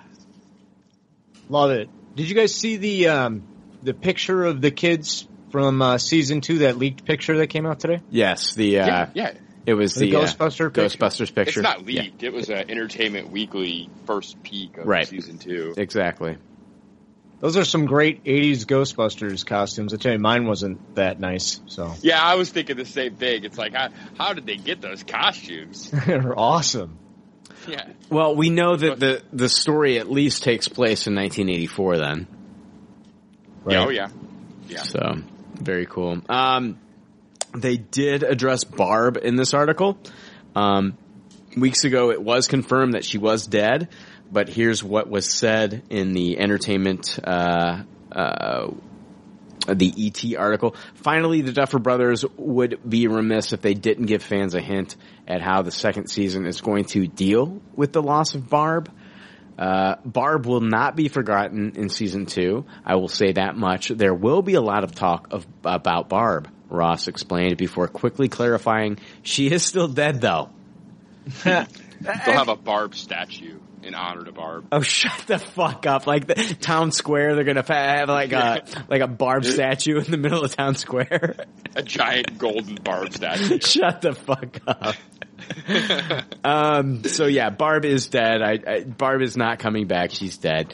That, that's the fucked up thing. That's the only problem I had with season one, dude. Is like Will is missing. Will is missing. The cops are looking for Will, and Barb is also missing. And like she's an afterthought, right? I mean, they- like they Yeah. they show her parents, like her mom, one time talking about Barb being missing and all this shit, and like Barb is an afterthought. Like I really do think that there needs to be some follow up with her character in the second season.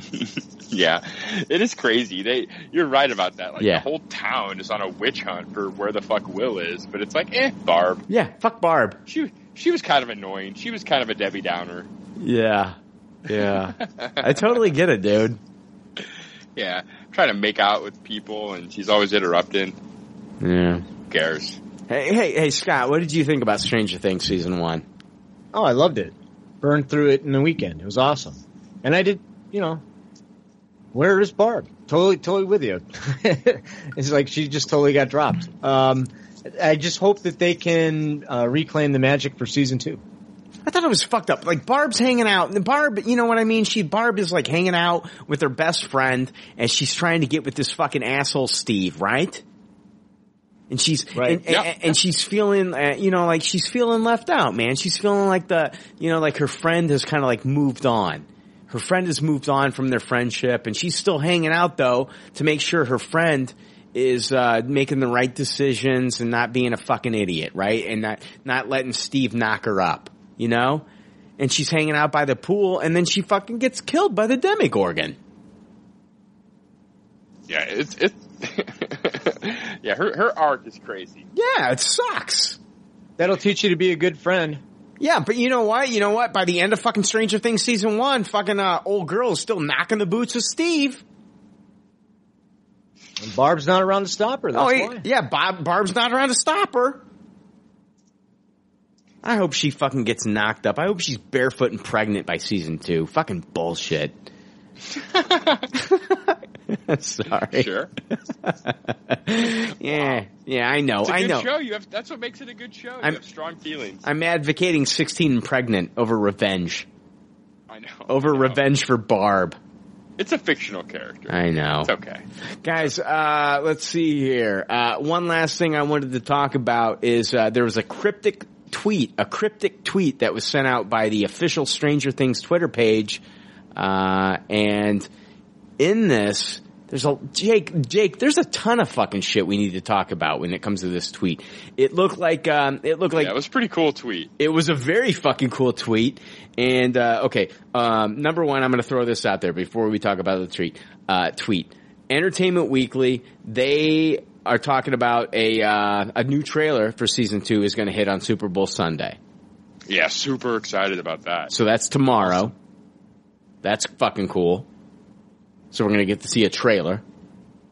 But Excited for all that shit. but this tweet, this tweet that they sent out, it was a picture. It was kind of like uh, what was it? Like uh, like when you get on your fucking iPhone, or if you get on like weather.com, and you see like it's like like the three days and the what the weather forecast is going to be, the high and the low. exactly, it's the high and the low. Yeah, exactly. So if you're like uh, you know checking on your town and shit, and like seeing like what the weather is going to be like, so. It's a picture, you know, and they show, yeah, the high and the low. And so like, but in this picture, there's so many things that, uh, so many cryptic things that you can pull from this. One of those things that you get from this is the, is they think that we know the release date for uh, season two. And if you look at the temperature numbers, you see a, uh high of 67 and a low of 58 on one day, and the difference there is nine. and the high on the next day is 50 and the low is 42 and that's 8. And then if you look at the uh, barometric pressure, it's 30 and then 13 and that's 17. So they're saying that basically taking from that, that the release date for season two is going to be September 8th of 2017, which falls on a Friday, which is the typical day where they release new releases on Netflix. Yeah, it seems a long time to wait though. That's the only thing I don't buy about that theory. Like we're already we're having a Super Bowl trailer and Yeah. we're waiting until September still. It's six months. It's six months. Uh, Jake, still- Jake, Jake, hold on, hold on, hold on, Jake. We're gonna get a fucking teaser trailer. We just found out fucking like today or yesterday that we're gonna get a, we're not gonna get a teaser trailer for Star Wars Episode 8 until Celebration, at least Celebration in April? And we're not gonna get the fucking movie until eight months later? This makes sense. Yeah. I know, I know. I the movie game's different though on that kind of thing. I feel like they're not hyping a television show that early, are they? Why wouldn't they? I mean, it's Yeah. the most talked about Netflix series that I can remember. I, and I guess uh, it's on the biggest stage possible, so it's Yeah. not like you you have to do it now because You're not going to get that when this- chance again. Yeah. Yeah. I hear you. I hear you. All right, I'll bite. Jake, I also wanted to talk about another thing. Did you notice that in that uh, that weather report, um, it showed that uh, there was a storm, and during the storm, it's only 11 degrees. Yes, the low and the high. One is uh, minus eleven, and one is Uh-huh. eleven. Right. Well, a lot of people are speculating that uh, the episode episode four is titled "The Storm." And oh if you, wow! yeah, so that people are speculating that uh, episode four is going to be the first, um, the first uh, when we're first reintroduced to uh, Eleven. She's going to come back in episode four because wow. Yeah, because you see like like when you look at the third day, it's the storm. You see like the the storm cloud and like the the lightning coming down from the storm cloud. So a lot of people are speculating, and it's it's 11 degrees. The high is 11 degrees, and the low is 11 degrees. So a lot of people are speculating that 11 will finally come back in episode four. That's that's going to be her episode.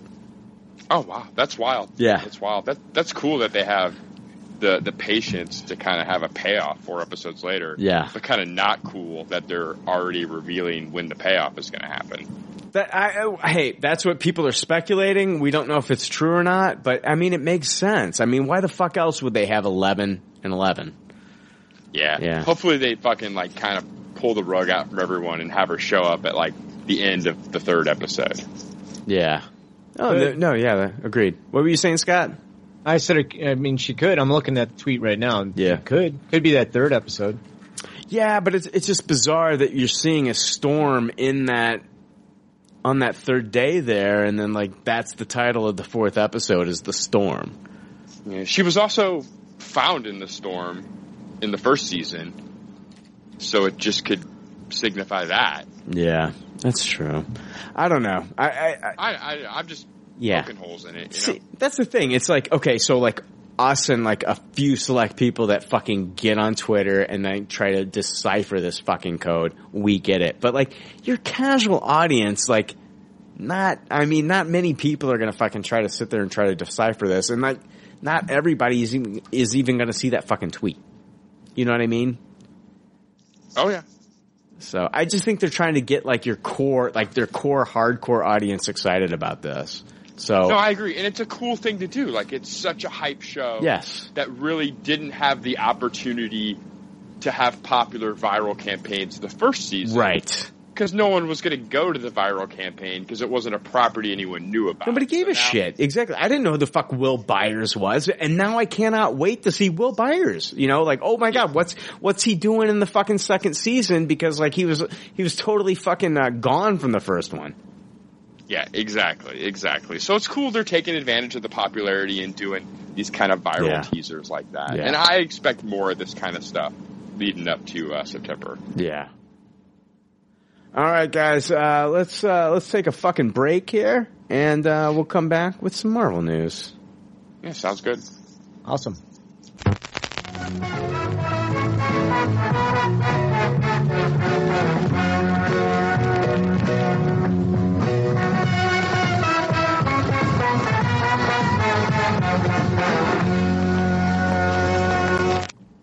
Right, guys, we are back. We are going to be jumping into Marvel news this week.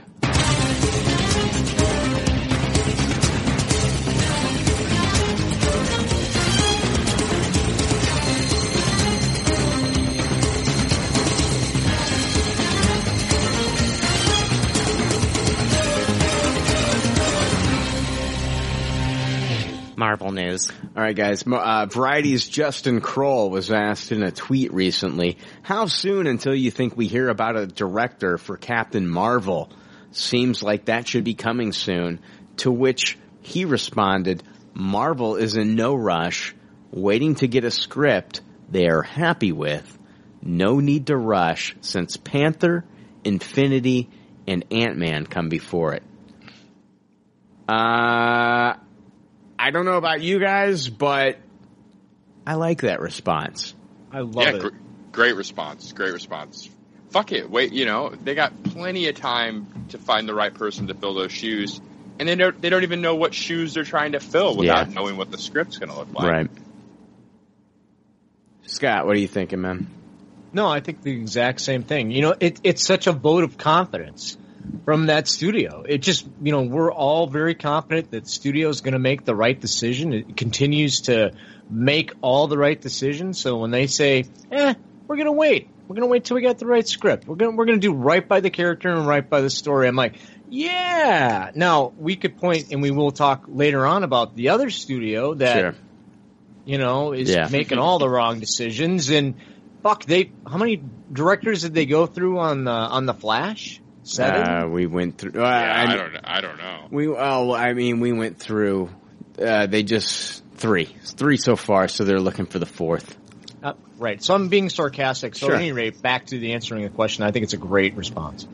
I honestly let me let me throw this out there. I think that they're looking for a female director. Probably. Yeah, oh, I think so too. Do That's definitely got to be the desire. I know, and it, it, it is. They're looking for a female director. Do we, do they have to have a female director? No, they don't. And I'm not, I'm not- and I'm not trying. I'm not trying to be like. Um, see, that's the thing. It's the thing. It's it's fucked up.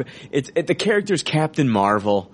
You've got Wonder Woman coming out, and they got Patty Jenkins directing the thing. And I think she's a really good director. I think she's a competent director. Uh, But before, be- be- who was it before Patty Jenkins? Was it Michelle Michelle MacLaren? Yeah. Was Yeah, it I mean, Michelle We've seen what happens to competent directors when they make films for Warner Brothers. Sure, sure. I'm just saying, like, do do they have to have a female director do the Captain Marvel movie, or is that what they're holding out for? They're they're they're holding out for a female director, correct? I don't think they'll. I don't think they'll make a dumb choice though. I think when push comes to shove, if they can't get, I'm not saying that. I'm not saying that, but I, I, I honestly feel like, like once this gets announced, it's like 99.9% that it's going to be a female director. And I'm not trying to say that that's a fucking horrible move. I'm not trying to say it's a horrible move, but I'm saying it's predictable. It's predictable that any time that you're going to have like a uh, uh, a female uh, led superhero character that these studios are going to look for a female director. Especially like last year, what was the problem? What was the problem with the Oscars? Oscars so white, correct? Yes, So yes, okay, yes. now now I mean some of the best movies that came out this year, and, and don't fucking don't fucking be like, oh Brian, what the fuck? What the fuck are you are you are you talking like?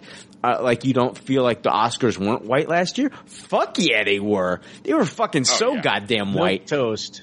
Well, eh, go back and listen to my fucking Tupperwares episode, you son of a fuck. If you're call, if you're call, if you're calling me fucking uh, uh, not want thinking that the Oscars were white because like all three of my female actresses of the year were African American.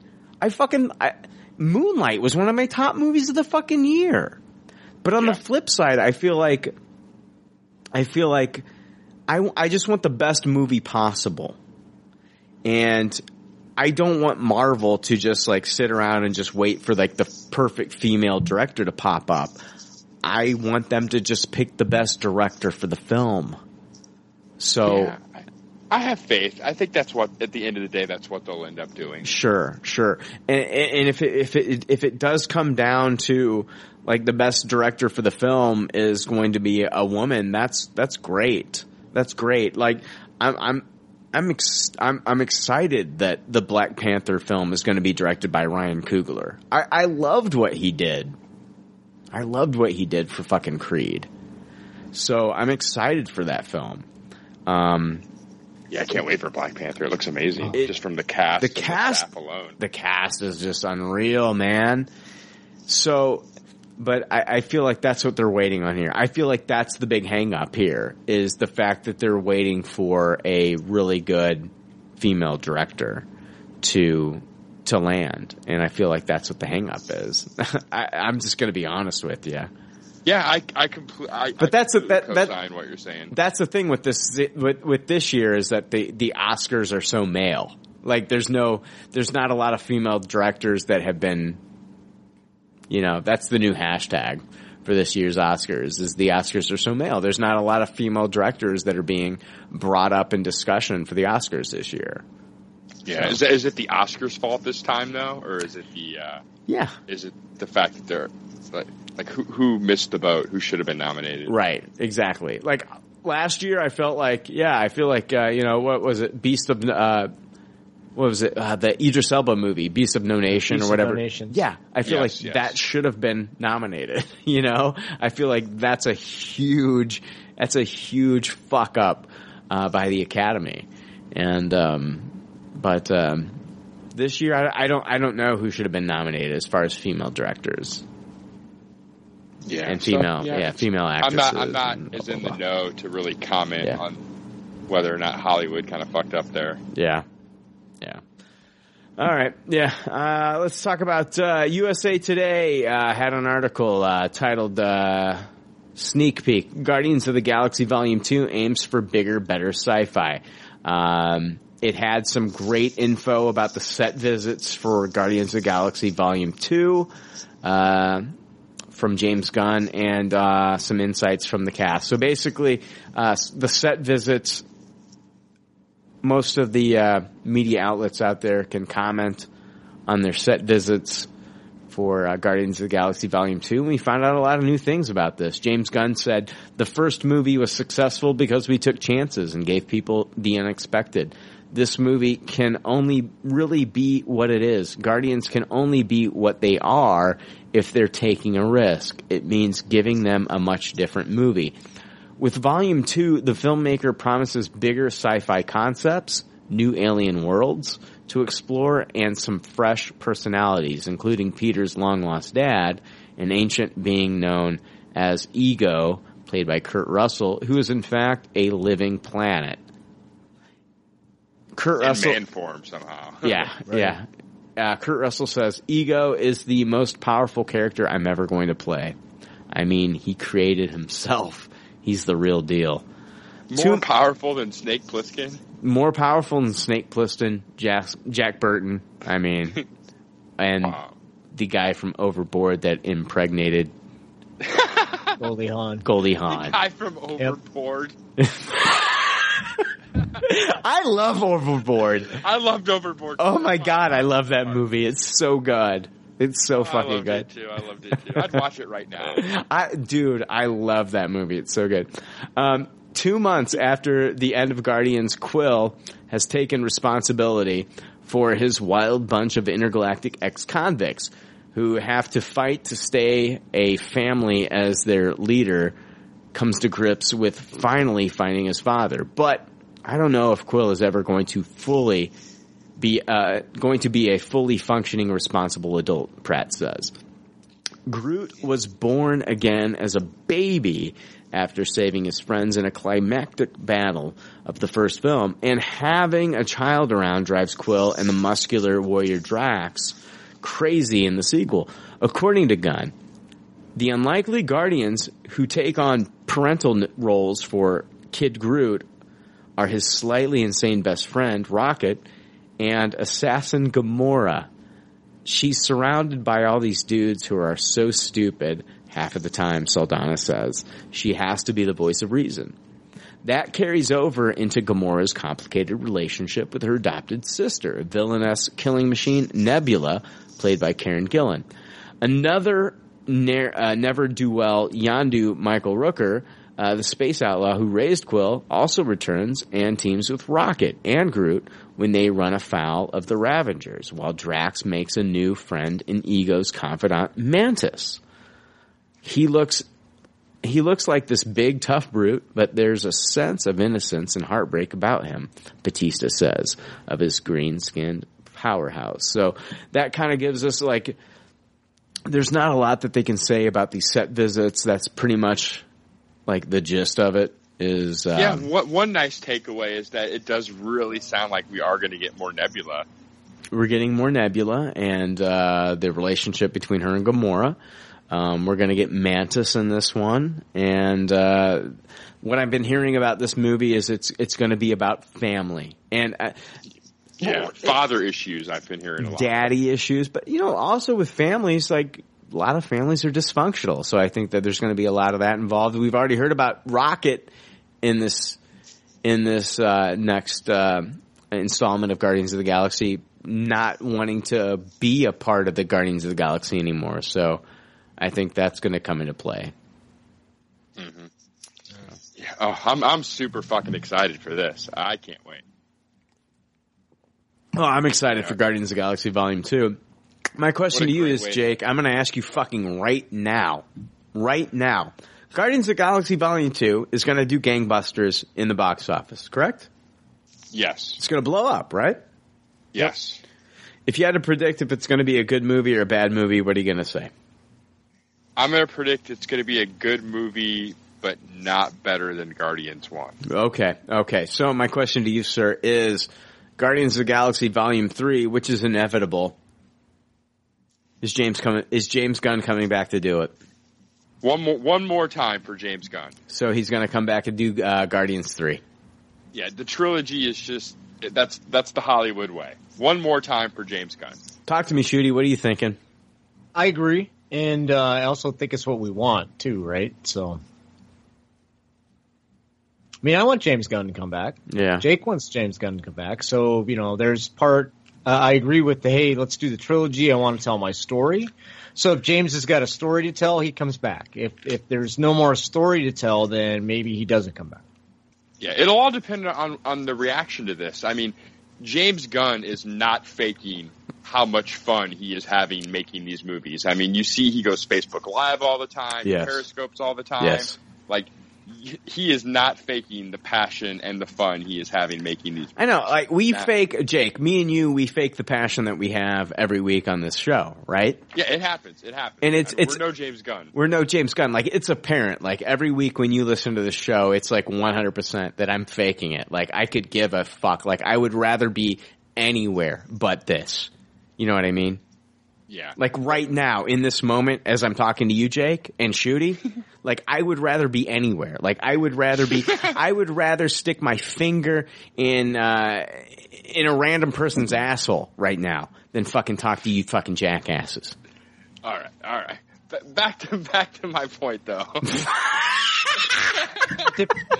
let's just say, let's say this movie comes out and is ill, ill received by a lot of people. Okay? Okay. All right. Let's say a lot of critics Sure. and a lot of fans really start to tear this movie apart. Yes. I think James Gunn is very much the type of personality that would respond very badly to that. And something like that would scare him off of doing a Guardians of the Galaxy 3. Yeah. I would agree. Yeah. So that's let's hope it's at least almost as good as Guardians One or better, and that's how it's perceived. All right. I, I really do want Gunn back for a third. fu- I think okay. he would be more than willing to do so as long as he's not fucking destroyed by trolls when Guardians Two comes out. What? oh, Okay, hold on. Let's talk about this. What does Marvel got going for him right now, other than James Gunn and the Russo brothers? As far as director power, Sure. I, I, I, mean- I mean, like me and you, Jake. I loved, I loved Doctor Strange. I, I love what Doctor Strange did to introduce real magic into the Marvel Cinematic Universe. But not everybody was a huge fan of like what Scott Derrickson did for Marvel. Like not everybody's yeah. like even as much as I liked it, I, I wish Scott Derrickson would have been a bit more bold. Sure, sure. So, so you, okay, like right now, me and you, like, like honestly, like I love, I've loved everything that Scott Derrickson has done. Not, not Scott Derrickson, uh, uh, the Russo brothers and James Yes. Gunn. I love what the, what the, what these guys have done for the Marvel Cinematic Universe. What else? I mean, like, what else out there? Can we look, really look forward to in the Marvel Cinematic Universe? I mean, it's kind of been kind of like it's kind of been uh, um, uh, musical chairs, right?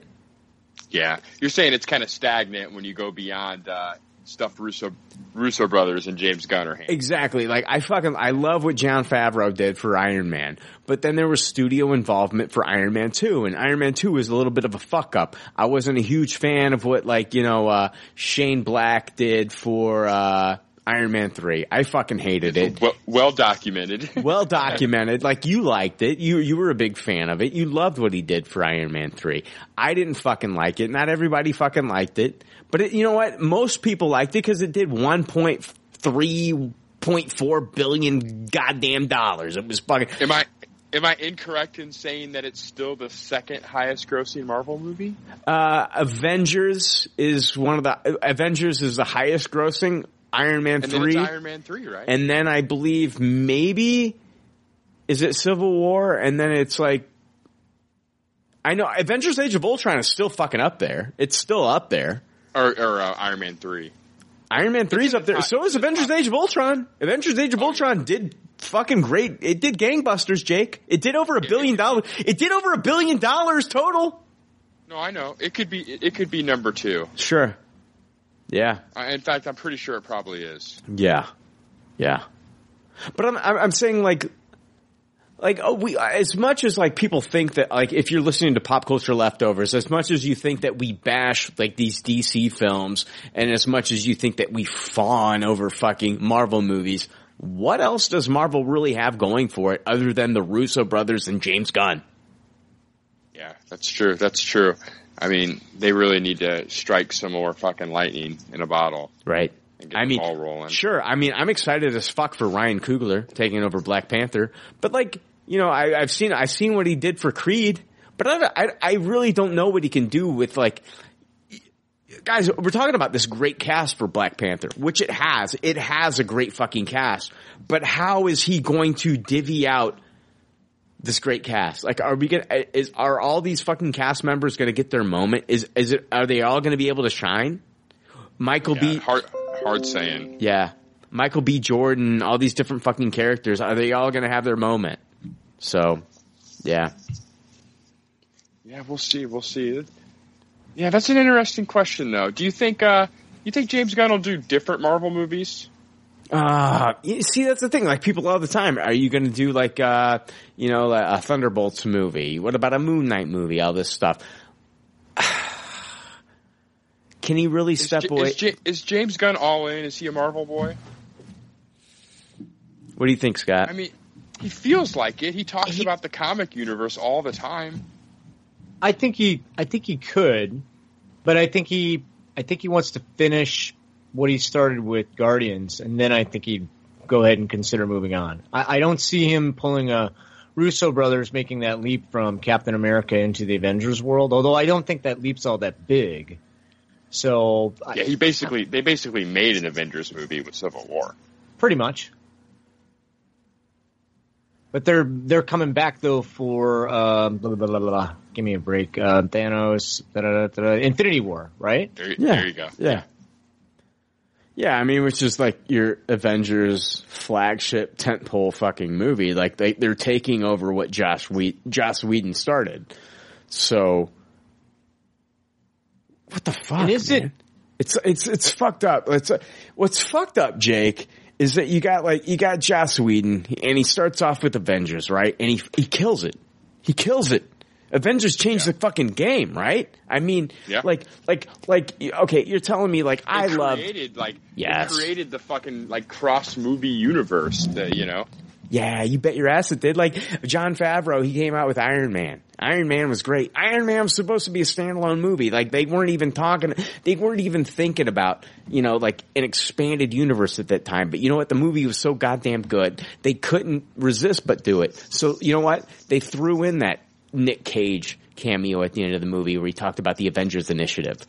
Next thing you know, we're getting we're getting Incredible Hulk, and then we're getting then we're getting Captain America, then we're getting a Thor movie, and then we're getting Iron Man two. I mean, it blew up like it was huge. But and then uh, What a smart move on their part to include that initial Yes. after credit sequence. It really was. Oh, it really was. brilliant. It was.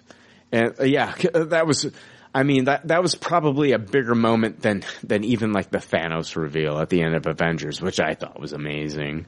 Yeah, But- what a what a huge play. Yeah. As much as I hate on after credit sequences like Yeah. that that first time. I, I love after cre- credit sequences if they're, if they're done well. I, I don't mind sticking around for them if they're, if they're done well. Now, Yeah, it's just that ninety percent of them aren't. that's, I, I, yeah, I guess. I mean, It, but it kind of has changed the way we see movies, right? Yeah, it really So, has. You know, that first one in Iron Man, I heard a rumor, and that was pre-internet at the size as it is days for today. And I'm like, you know, guys, I think we need to stick around. And holy crap, that Yeah. was awesome, right? So now it's just one of those things that we are expected to do. It's a Marvel movie, Yeah. and you get pissed, right? People like get up, you know, in the middle of the movie. I'm like, hey. Uh, there's more coming. Sit down. Shut up. Grab your popcorn. No. I'm jealous of those people. They just get up and leave. Yeah. You could be one. It's your your choice, Jake. I want to know what happens, man. They've I'm they've got me. I'm addicted. All you have to do is Google to find out if there's an after credit sequence. Like, I, you know that there's going to be one for every Marvel That's what I, movie. that's what I do every it's my tradition at the end of every movie. Sure. And when it says no, I cheer. I, I, I, I don't mind it, man. I don't mind it. I, I like the mid credit sequence and I like the after credit sequence. It just feels like there's like an extra, just a couple extra things that I can get to stick around and and enjoy. Uh, I like. I that. like it. I like it when stuff is happening. Like I like it when they do the credit sequence that overlaps movies still happening. Like I'm down with that. Like if I'm being entertained the entire time the credits are rolling, like that's a good time. But the the Marvel thing where it's just I'm sitting through boring ass fuck that. Fuck minutes. that. Fuck, I, like, get on your goddamn phone and text your fucking friends. Check your fucking Facebook and all your goddamn social media bullshit that, that everybody does, Jake. Just fucking do that fucking shit and wait around for your fucking, uh, post, mid credits and your post credit scene. Come on. Come on, check your email, do all your fucking little shit that you gotta do that everybody does. I do it, we all do it. Come I on. hear you. I hear you. It's true. It, you know what I'm saying. Yeah, I just I don't know. Just show the whole fucking movie in the fucking movie. Come on. You're no You'll fun. never. You'll. I'll never change my. Mind. I know you won't. You God, God damn it. You're like my fucking grandpa. I'm like. It's the only thing I agree with with Christopher Nolan on. Ah, I'm fine that, that with shit it. is fucking bullshit. I'm fine it takes with it. away from the art. Okay, fuck off. you, you, you, you Takes away from you- the art. You collect That- Dorbz. You collect Dorbz. You you collect Funko Pops. You son of a bitch. Art. fuck off. I don't think that gives me any less credential. In fact, I think I do. more pop culture credential, considering how many things the fucking Funko Pops cover. yes, they're all generic. They all, I think if anything, you've built up my resume. The Funko Pops just make everything generic. They make everything generic. They take away individuality and they all just look like beady eyed, bulbous, fucking headed assholes. Oh, they're awesome. All right, guys, let's move on. A few weeks ago, I don't even know what we were talking. I don't either. I don't even know where the, this episode's fucking stupid. Uh, a few weeks ago, guys, we talked about uh, a, how a Deadpool Wolverine team up movie could work. And uh, I brought up that I'd like to see them uh, fight each other and just, just basically just beat the shit out of each other, cut each other up, and to the point where they're all fucked up. They're they're missing limbs and they need to regenerate. Once they've regenerated, uh, they do it again and they, they, they, they just fight each other multiple times over and over and over again. Since then, I have, I, I've even, I've, I've fallen in love with this idea even more. Um, what do you, Jake? What are you thinking? Like, do you, what are you thinking about a Deadpool Wolverine team up movie? Do you think even though that Logan's coming out and it's supposedly supposed to be the last film, uh, that Hugh Jackman's going to be the Wolverine. Do you think that a Deadpool Wolverine movie needs to happen or it should happen or it would be something that they could make happen that could be very successful? Do you think they would risk making this happen without Hugh Jackman? I mean, what? No, no, no, no, no. It has to be Hugh Jackman.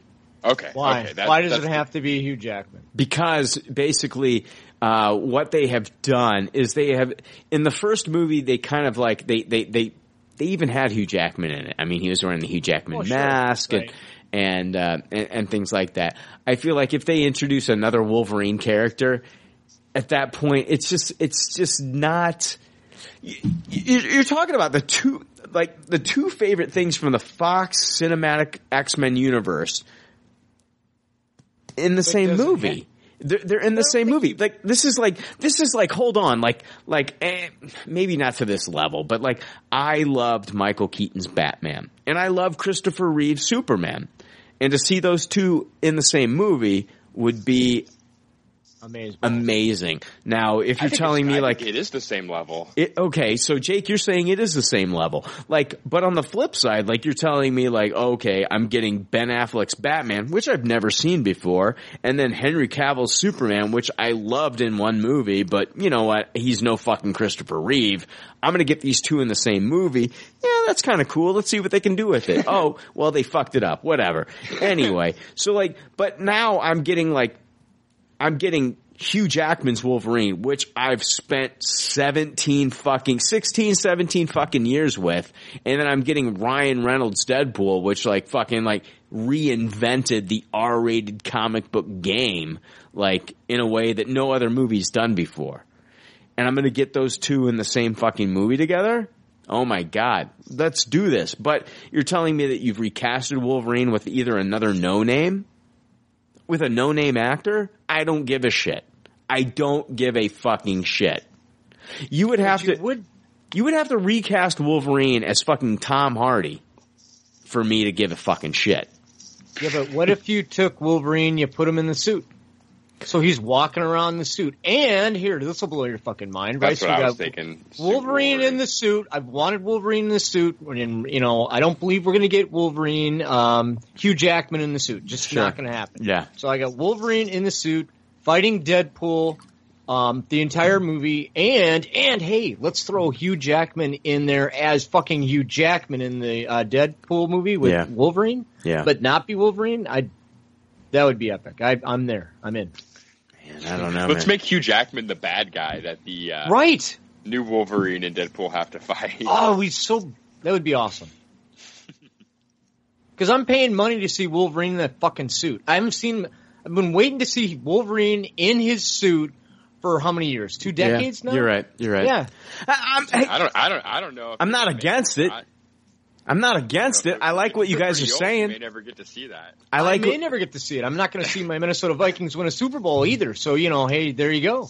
I like what you guys are saying, but it'd be nice to see them do justice to to what Hugh Jackman's done for the character. I'd love to see Hugh Jackman as Wolverine and uh, him fighting against Ryan Reynolds. Like, like this is you know we're getting fucking like like what has Tom Holland done for Spider Man? Like really not a lot. I mean, he he did he he was fucking great. I thought he was fucking great in Civil War, and but I'm excited as all shit to see him palling around with Robert Downey Jr. in Spider-Man: Homecoming. I'm I'm I'm I'm, I'm excited as shit. But if you're telling me that I'm going to get Ryan Reynolds as Deadpool and fucking Hugh Jackman as Wolverine together in the same in in a fucking team up movie together, like that's that's like like Jake Scott. That's that's bigger than fucking seeing Tom Holland and Robert Downey Jr. pal around as Iron Man and Spider Man. Like this is huge. All right, easily, easily, This is this is a billion dollar movie. Am I right? Yeah, I, I agree. It, it could make some serious fucking money. Yeah. Um, is there any is there any traction in it? Is there any movement? Are, are people talking about it? People are talking about it. Um, let's see here. We're uh, Deadpool writers Rhett Reese and Paul Wernick think a crossover is a great idea. Here's an article from the playlist where they talk about just that. The writers of Deadpool, Paul Wernick and Rhett Reese, might be a little bummed that their irreverent anti-superhero film was completely shut out of the Oscar nominations last week, but they remain, they remain, remain unbowed and hey, there's still the WGA awards to come. They have plenty to be happy about with at least two more Deadpool movies on the way, plus an entire franchise that could yield X-Force and much more. But most tantalizing for fans is the loose talk of a Deadpool Wolverine crossover movie. Hugh Jackman has previously sworn up and down that he's done with the character after the upcoming Logan. But hope recently came in the form of Deadpool star Ryan Reynolds pitching for a team up. I have no idea if I can change his mind, he said. It's the audience. I would exclusively exploit that relationship to get Hugh back for another one.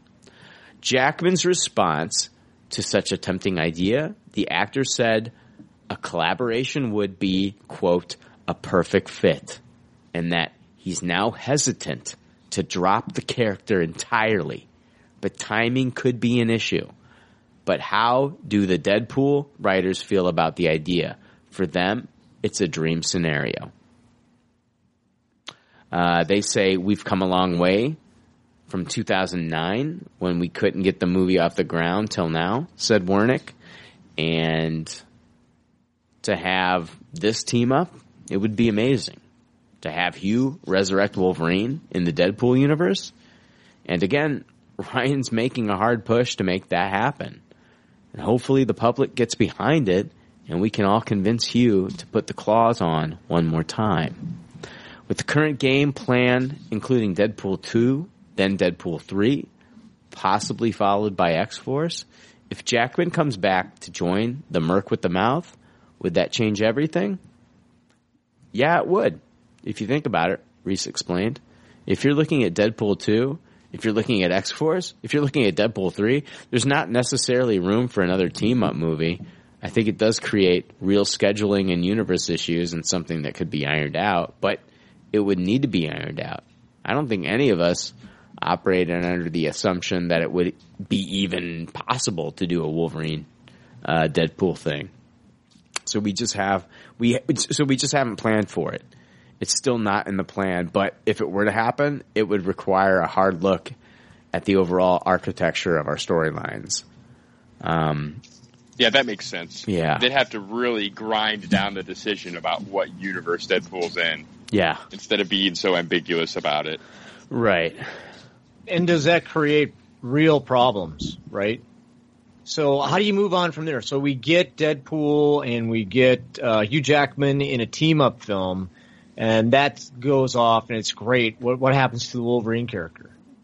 Because I, you know, Jackman's only getting older, and you know, here's an opportunity to go ahead and do something where he's in the suit and it's different, and we can still have it in that beloved universe and then move forward from that. I, I just think it kind of throws a big wrench into things, and they got to really, really, really be tight about what. I think they're gonna do. Deadpool needs to say st- it needs to stay separate from all the fucking bullshit they're doing with the X Men proper universe.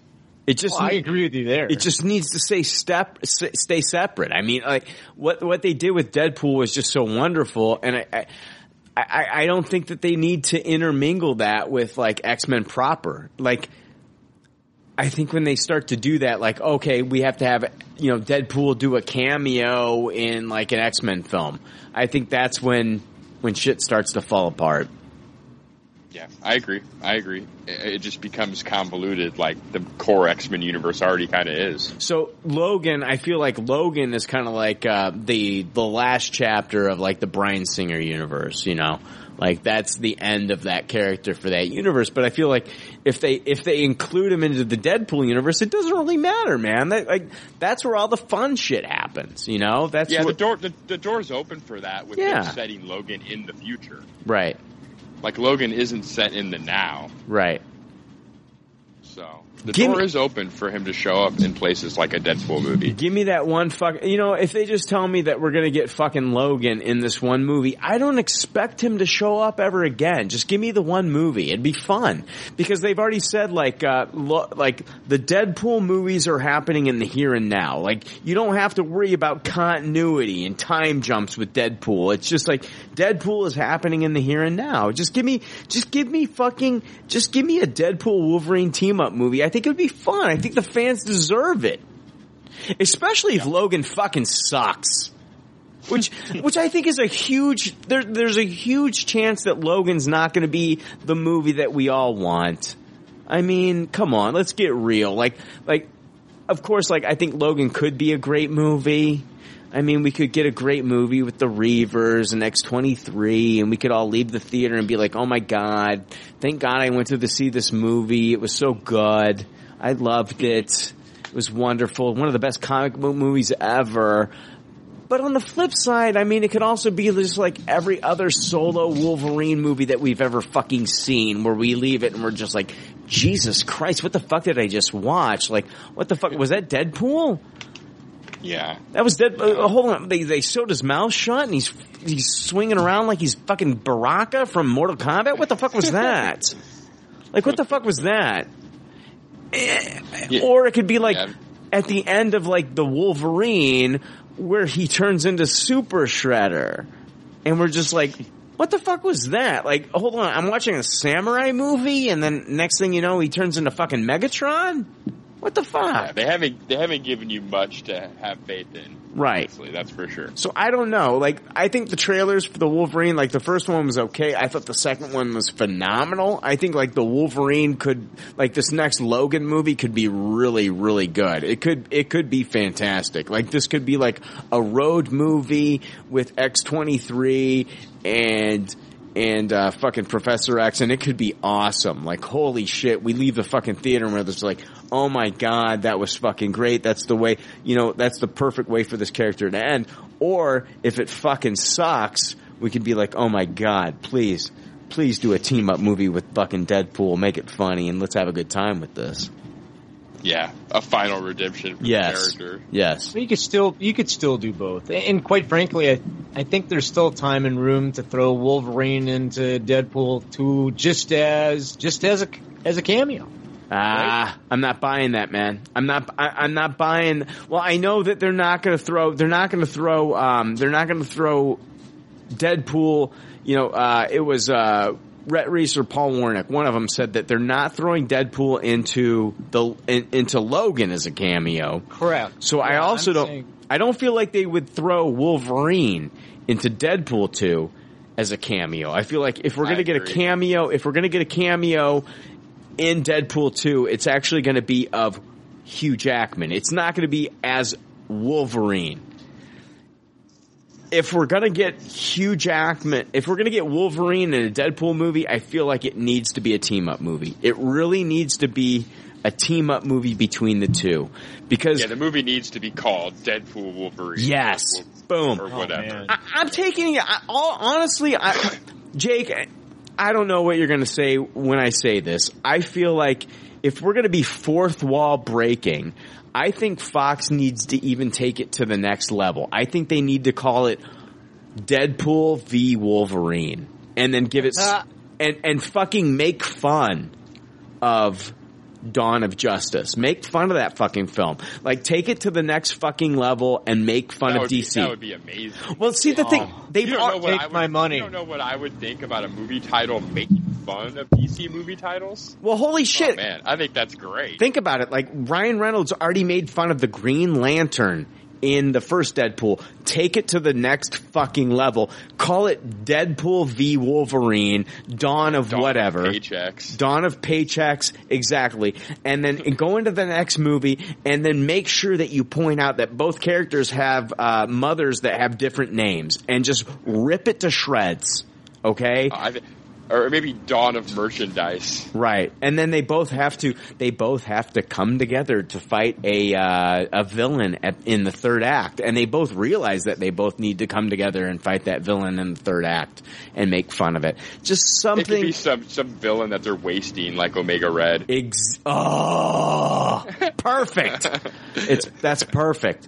I mean, just really, really, really, just like if you want to, if you want, I, I, think it's perfect if they did that. Like they've already made fun of DC in the first movie. Exploit it even more. Why not? I, I think like most people weren't 100% sold on Batman v Superman. And for the people that weren't big fans of Batman v Superman, even the people that were fans of it, I think could get a kick out of them just kind of like making it a lighthearted joke. God, fans of Batman v Superman. Jesus, Is, isn't it awesome what they did with uh, Doomsday, the number one fucking selling Superman comic of all time? Isn't it really great how well they adapted that? No, it's not. I'm, It's I'm not. so happy I can't. Yeah, what, is it just a giant throwaway bunch of bullshit? It's a huge throwaway in the third act of a movie. It, it, it was awful, Jake. oh God.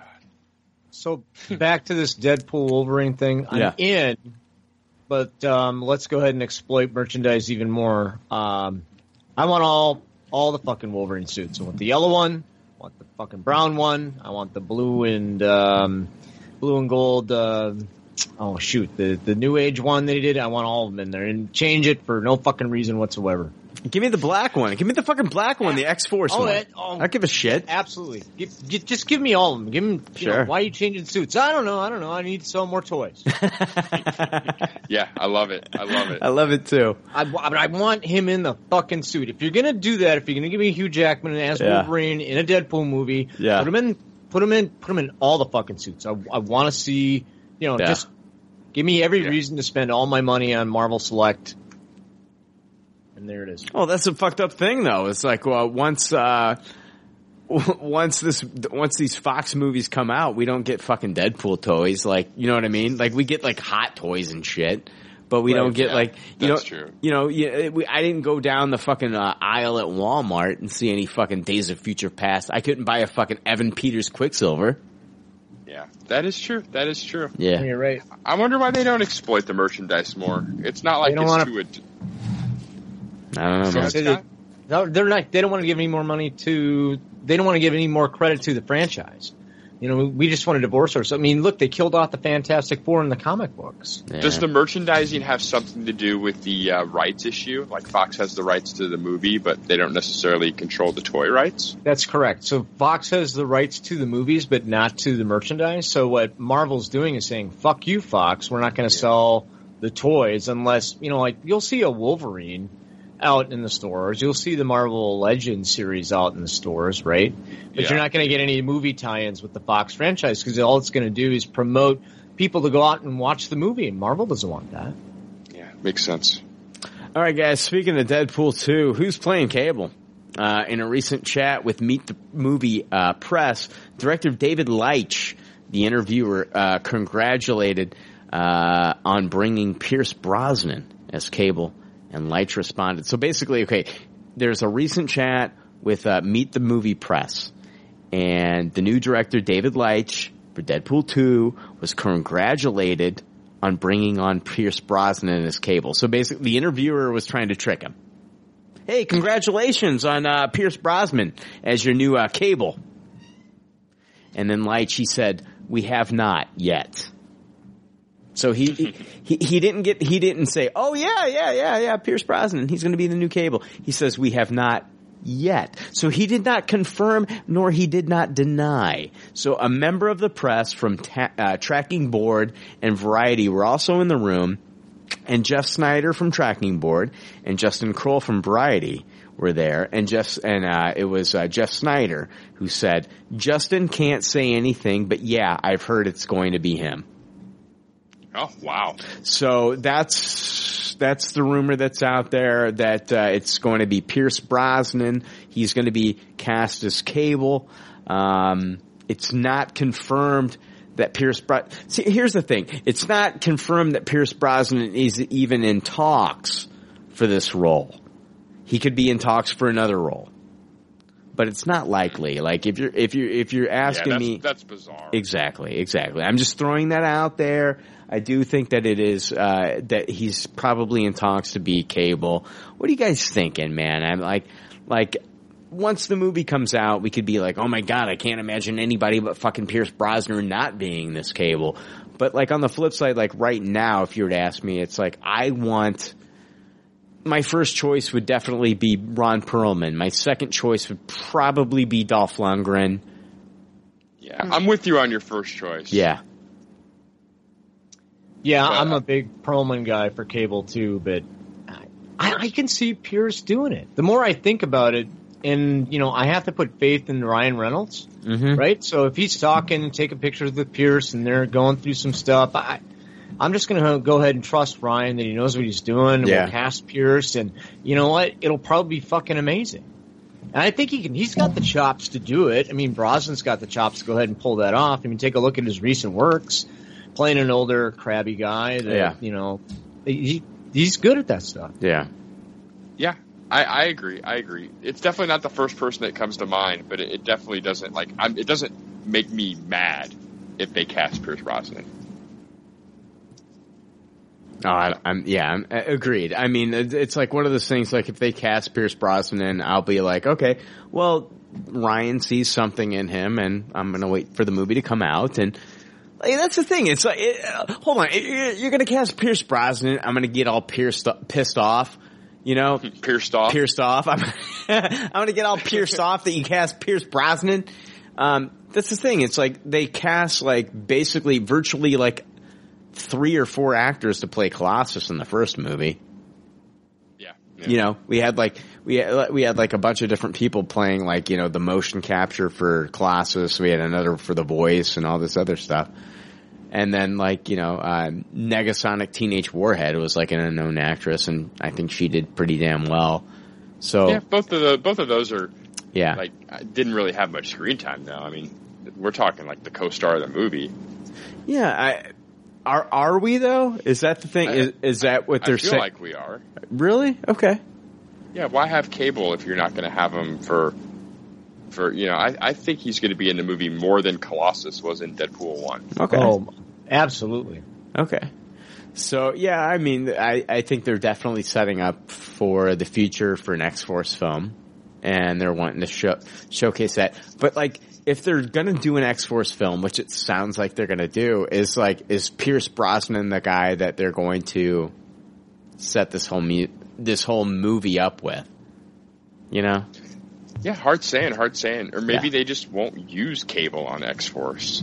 I, I'm not, no, I, I think they will. Yeah, it's hard hard saying. The Pierce Brosnan thing makes me lean towards they won't. I guess. I mean, I, I honestly feel unless like they unless it's a completely different separate thing. Yeah, I guess. I, I, I, I don't know. I'm just going like by everything that I'm reading, it feels like the cable casting has to do with setting up the X Force universe. Yeah, I just thought the Deadpool thing was going to stay separate. So that's where I guess that's where the confusion comes in for me. Okay. I just felt like the I felt like Deadpool was going to set up this whole X Force universe. That's what every, so.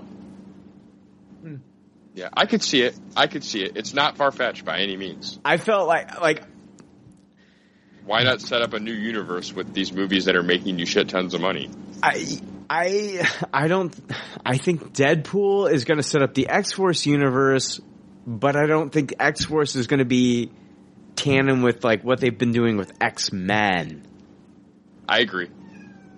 I agree. So, guys, let's move on to DC and let's wrap this up. I, I the the Star Wars news that I got this week is kind of bullshit. It's all fucking 4chan rumors. We can talk about it in a future week. I don't think it really fucking matters. So we're gonna finish with DC. Sounds good. Okay, so I'm gonna start with DC news. Time for DC news. Last night, Batman destroyed my vagina. And now the leftovers are going to destroy DC News. It's time for DC News, you fucking pieces of shit. All right, you fucking pieces of shit. It looks like Ben Affleck will not direct the Batman, as reported by Variety and confirmed. Uh, and the statement is confirmed from Ben Affleck himself. He says there are certain characters who hold a special place in the hearts of millions. Performing this role demands focus, passion, and the very best performance I can give. It has become, it has become clear that I cannot do both jobs to the level they require. Together with the studio, I have decided to find a partner in a director who will collaborate with me on this massive film. I am still in this, and we are making it, but we are currently looking for a director. I remain extremely committed to this project and look forward to bringing this to life for fans around the world. Uh, Warner Brothers also uh, commented on this, and they said uh, Warner Brothers fully supports Ben Affleck's decision and remains committed to working with him to bring a standalone Batman picture to life. So, guys, let me explain real quick. Uh, ben Affleck is not stepping away from playing Bruce Wayne or Batman. He's stepping down from the director's chair. So, um, I want to get your thoughts on this, and we're going to open this up for discussion. And just be candid, man. What do you guys fucking I, think about this, Jake? I can't imagine Warner Brothers is happy with this. I feel like the whole reason they signed Ben Affleck in the first place was to get him to direct a solo Batman film. Well, okay. So what movie did they have come out recently that he did direct? It was a Warner Brothers fucking movie. It was called Live by Night. How the fuck did that do? Uh, well, it had a 32% on Rotten Tomatoes and it's been taking a $75 million loss. Yeah, I think it's why. I think it, why. why? Because he because he's their darling a, and he's going to do the job for him. It's a bad movie. That's why. Well, why is it a bad movie? Because uh, come on, guys. I mean, this guy did the fucking town. He did Argo. Why is it a bad fucking movie? Are they spreading him too fucking thin?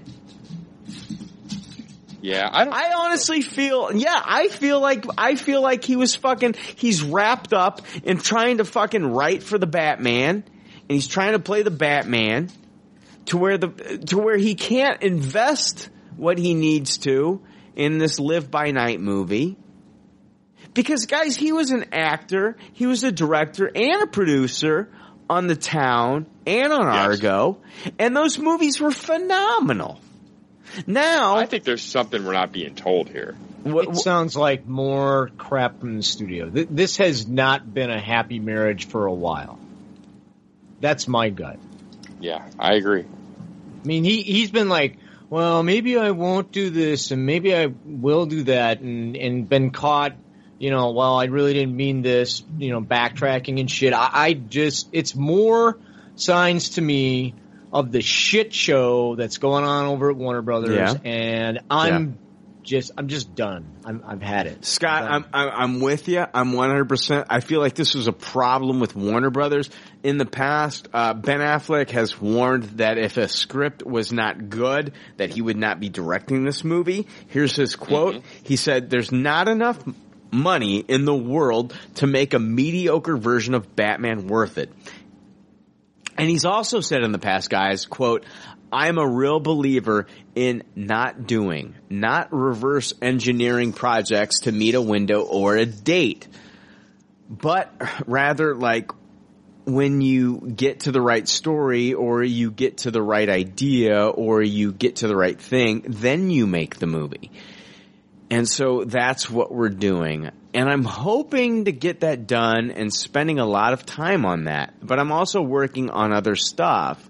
And if I could, if I could find it right, then there's nothing I'd love more than to direct a standalone, you know, iconic, great Batman movie. He wanted to direct an iconic Batman film, but mm-hmm, mm-hmm, mm-hmm. the studio the studio, Warner Brothers, wanted this movie to be released in 2018.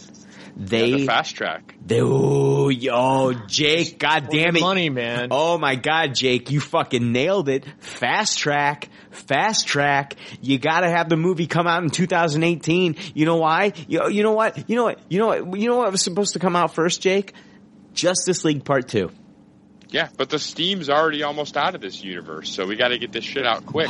Boom. Justice League Part 2 was supposed to come out before Batman was. It, Justice League Part 2 was announced before Batman, the standalone movie, was even announced. But you know what? Once people heard about Batman standalone movie, and once they, people heard about you know uh, Ben Affleck possibly directing this movie, uh, this movie people were they wanted it and they wanted it now. And, And once people were disappointed by Batman v Superman, exactly. So, go ahead, Scott. Well, I was just going to say, I don't know if uh, my question back to both of you. Yeah. Were you excited about the Batman movie project Yeah. when they announced it? I uh, was. directed by Ben Affleck, Yes. I, I was. Yes. I thought, But did you- I thought but did he you- was really going to do something different. Yes. But did you expect that it would be in the next five years? Uh, yes. I mean, you've got him working with before Justice League Part Two. No, I, I believed the release schedule they were telling me. Yeah, yeah. This movie should not. This movie should not have been set for a fast track. I mean, this movie basically it should be, in my opinion, him and Geoff Johns working on this movie and getting the script that they want. It sh- so you go ahead. You, you you make the announcement, or we talked about in Marvel News, right? Yeah. We're going to go ahead and wait to announce a director for Captain Marvel Mhm. until we Yeah. feel we got the right script Yeah. and all that stuff. So again, there's a competent studio making a competent announcement, right? So here, oh my goodness, um, we've got a property. The flagship of the DC universe is fucking Batman, right? Yeah. So Yeah. hey, you know what? Um, let's go ahead and exploit that character. We're going to go ahead and throw a movie out there so we can make more money because the rest of our movies, they, they fucking suck. And we don't even know what the hell we're going to do with The Flash because, you know, directors are falling off that project uh, every five minutes. Um, I haven't heard anything good about Aquaman. Uh, and the news out of uh, the DC camp for Wonder Woman isn't good. And I'm sorry, folks. You know what? If the I not the IMDb, if the uh, Rotten Tomatoes score on Wonder Woman is at the same level, if it's at 33 fucking percent, I'm not spending my money. I'm not giving my money to the studio anymore. So I agree with you, Brian. I mean, holy shit. Um, let's fast track our our most beloved character, the, the character we make the most money on, and fuck it up. And, and good for Affleck to just say, you know what, uh, I'm not going to do it. Yeah. Yeah. yeah, He's contractually obliged to, to play the part, but he's not forced to direct it. Yeah. How hard? Go Yeah. ahead, Brian. I'm sorry. I'm I'm just saying, like Jake. Let's say that the movie, this next movie they come out with, okay, Justice League comes out, which is fine, and and, and it comes out, and I I don't feel like Justice League is going to to do the numbers that that that DC wants it to do, which is unfortunate. I, I I agree. Justice League, Batman v Superman should have, Batman v Superman should have blown Civil War out of the water, in my opinion. Yeah. Just on paper. Just on paper. I mean, Civil War, yes, you've got Falcon, you've got Winter Soldier, you've got, you know, uh, Scarlet Witch, Spider-Man, Iron Man, Yeah, but the main event, the marquee match, is Batman versus Superman. Yeah, yeah, yeah. I mean, you show me a poster of Batman staring down Superman. That's, I've never seen that on screen. I mean, in 76, 77 years of these characters, uh, being on the planet, that's never been a feature film. I mean, you know, we've we've dreamed about, you know, Christopher Reeve and, and Michael Keaton in a film together and like we couldn't get that. We never got that. So like here we go. We're gonna get we're gonna get, you know, Ben Affleck as Batman and we're gonna get Henry Cavill as as Superman and, and they're gonna they're gonna fight each other on screen. So like like this should be like this should be a huge movie. This should be like the biggest movie of all time. It did not even hit a billion dollars, which is like which is embarrassing to me. Which is embarrassing to me. And I, I feel like if the movie was was universally loved, just like Avengers was universally loved. And I know that there's there's there's a there's a portion of you know fanboys out there that did not like Avengers. I, I I've heard those complaints, and and people did not like the jokes and didn't like Joss Whedon as director, and they didn't like Avengers. I get that, but that movie did over a billion dollars. It was a huge fucking movie. This movie was not universally loved. There were people that loved Batman v Superman, and I get that, and I hear those voices, but it was not universally loved. Not, not, not everybody loved this fucking movie, and it did not do a billion dollars. So it was not a huge success in my opinion. Yeah, you can only imagine what the fucking Warner Brothers higher ups were Right. expecting this shit to do. Yes. Yes. And it got nominated for nine. What's the- nine Razzie Awards. Yes. What's Yeah, what's the all fucking what's the problem here? Like, i- i- is the problem that that David S. Goyer is is doing another screenplay? Is it Zack Snyder doing another DC property? What's the fucking problem here? I don't know. I don't know. There's just no, there's no focus on character. It's all just the gravita of the the blockbuster movie. It's it's you know, I don't I don't know. Or it's something's wrong now. It almost appears to me like they just don't understand how to put together a good movie. I mean, they're killing it at the, in the comics. I mean, DC's just knocking it out of the park in the comics. But it's like, hey, can you make a movie? Uh, no. And then on top of it, you know what? They're playing catch up with Marvel. And I just would prefer them to go ahead and play their own fucking game.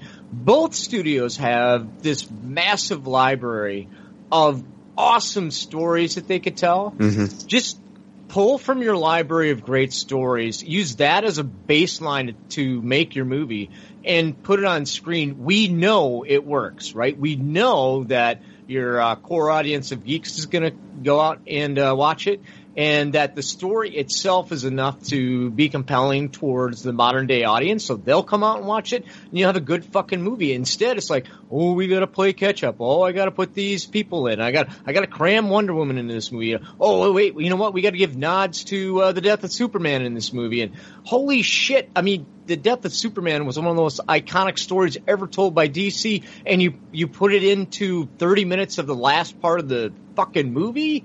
I mean it I'm sorry, it's just discombobulated nonsense told by a group of people who should know better. Yeah. Well said. Yeah, absolutely. I, I mean, I'm sorry, I, now I'm awake. I'm all pissed off. No, so, you're, no, you- no, no, you're fine. You're fine. I, I 100% agree. I, I feel like DC, that's the thing. It's like people will take what we say about these DC films and think that we are DC haters. Fuck off. Fuck. I, I don't even.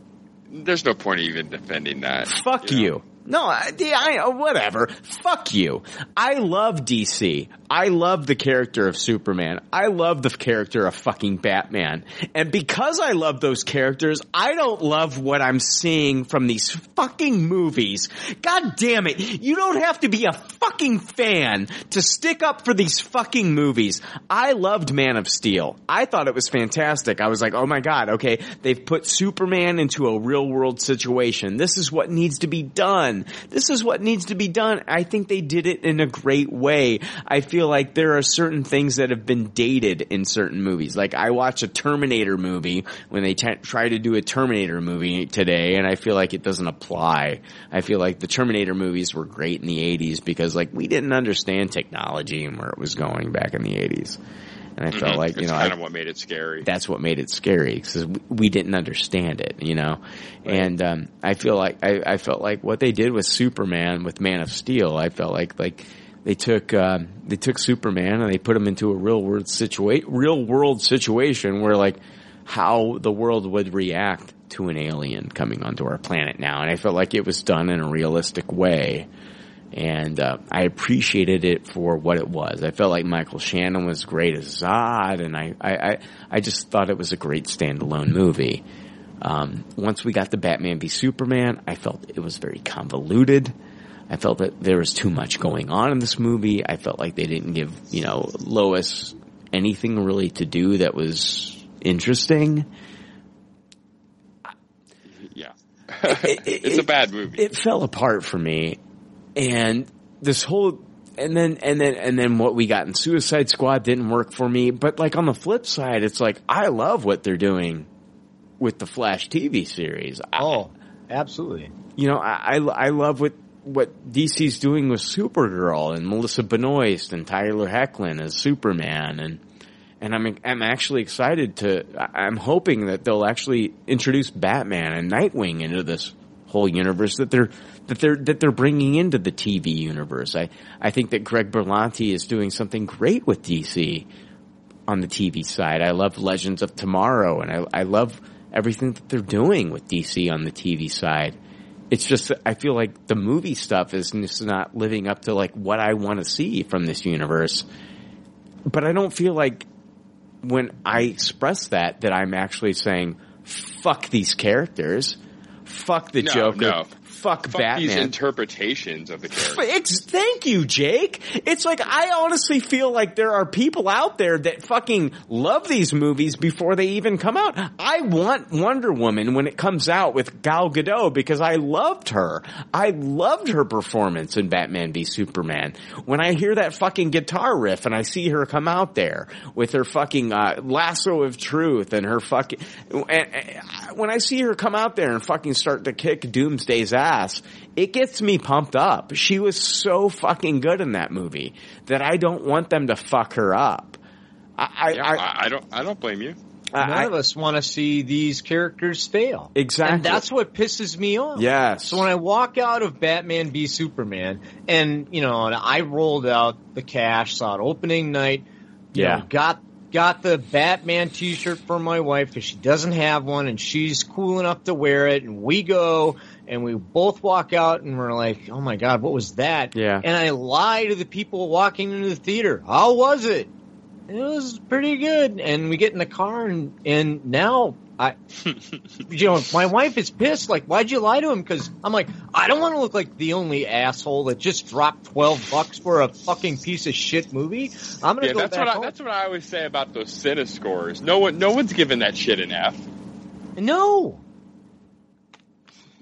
but I learned my lesson. I'm sorry. I know that, hey, I don't trust uh, Rotten Tomatoes. I'm going to make my own decision. Well, you know what? Most of the time, it's pretty good. It's pretty spot on when something's going to be good or not good. If you read the reviews, okay, this doesn't make any sense. And Yeah. I, I'm not shelling out my money anymore. As much as I love these properties, as much as I love these characters, and I, I want to see a great Wonder Woman movie. When she pulls Yeah. out that lasso in the trailer, I get chills. I mean, that Oh, yeah. awesome. yeah.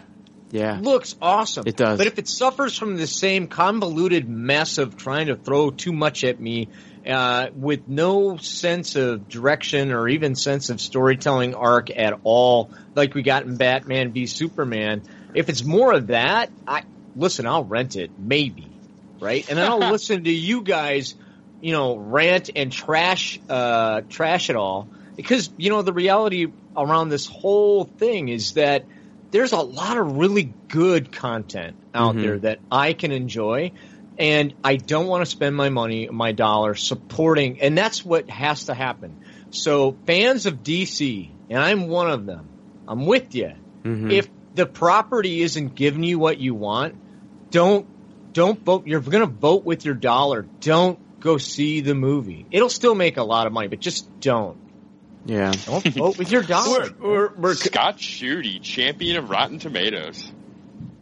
Hey, you know, I almost got burned by Rotten Tomatoes over the weekend too. It's really interesting. So like early early scores are always high. So I'm a horror buff, right? So um, Lynn and I are looking at the uh, the movies, and I'm like, oh hey, Rings is out, and it was at 89 percent on Thursday. I said, Do you want to go see Rings? She's like, yeah, Oh, yeah. great. Yeah. It went from 89 to zero yeah. in 24 hours. But at any rate, yeah, Is it zero? uh, it's actually at seven. I think I could I could check, but I don't want to make too much noise with my keyboard. That's awesome. I don't So know. we didn't guys. I, I, I, I want these, I want these DC movies to be great because I grew up and watching, you know, Christopher Reeves in Superman 1 and Superman 2 and then, you know, of course, Batman, um, you know, Tim Burton in Batman and even Batman Returns for as much as like I don't like that movie. A lot of people do. And, um, those Yeah, movies, those movies are regarded and people love those films. And, um, I don't know, man. It's, it, it's, it's upsetting to me that, and see, the fucked up thing is, I, I'm not trying to knock the people that did like Batman v Superman. I think that they like it, and I think that they love it. They love it for what it was. I just wish that Batman v Superman was universally loved by everyone. That's what I Yeah. want. I feel like I feel like Avengers for the most part is universally loved by most fans. Um, Agreed. there are fans that are, and I know that there are people out there that don't like Avengers. I, I, I've, I've, I actually, there are people that don't like the first Avengers film that I like.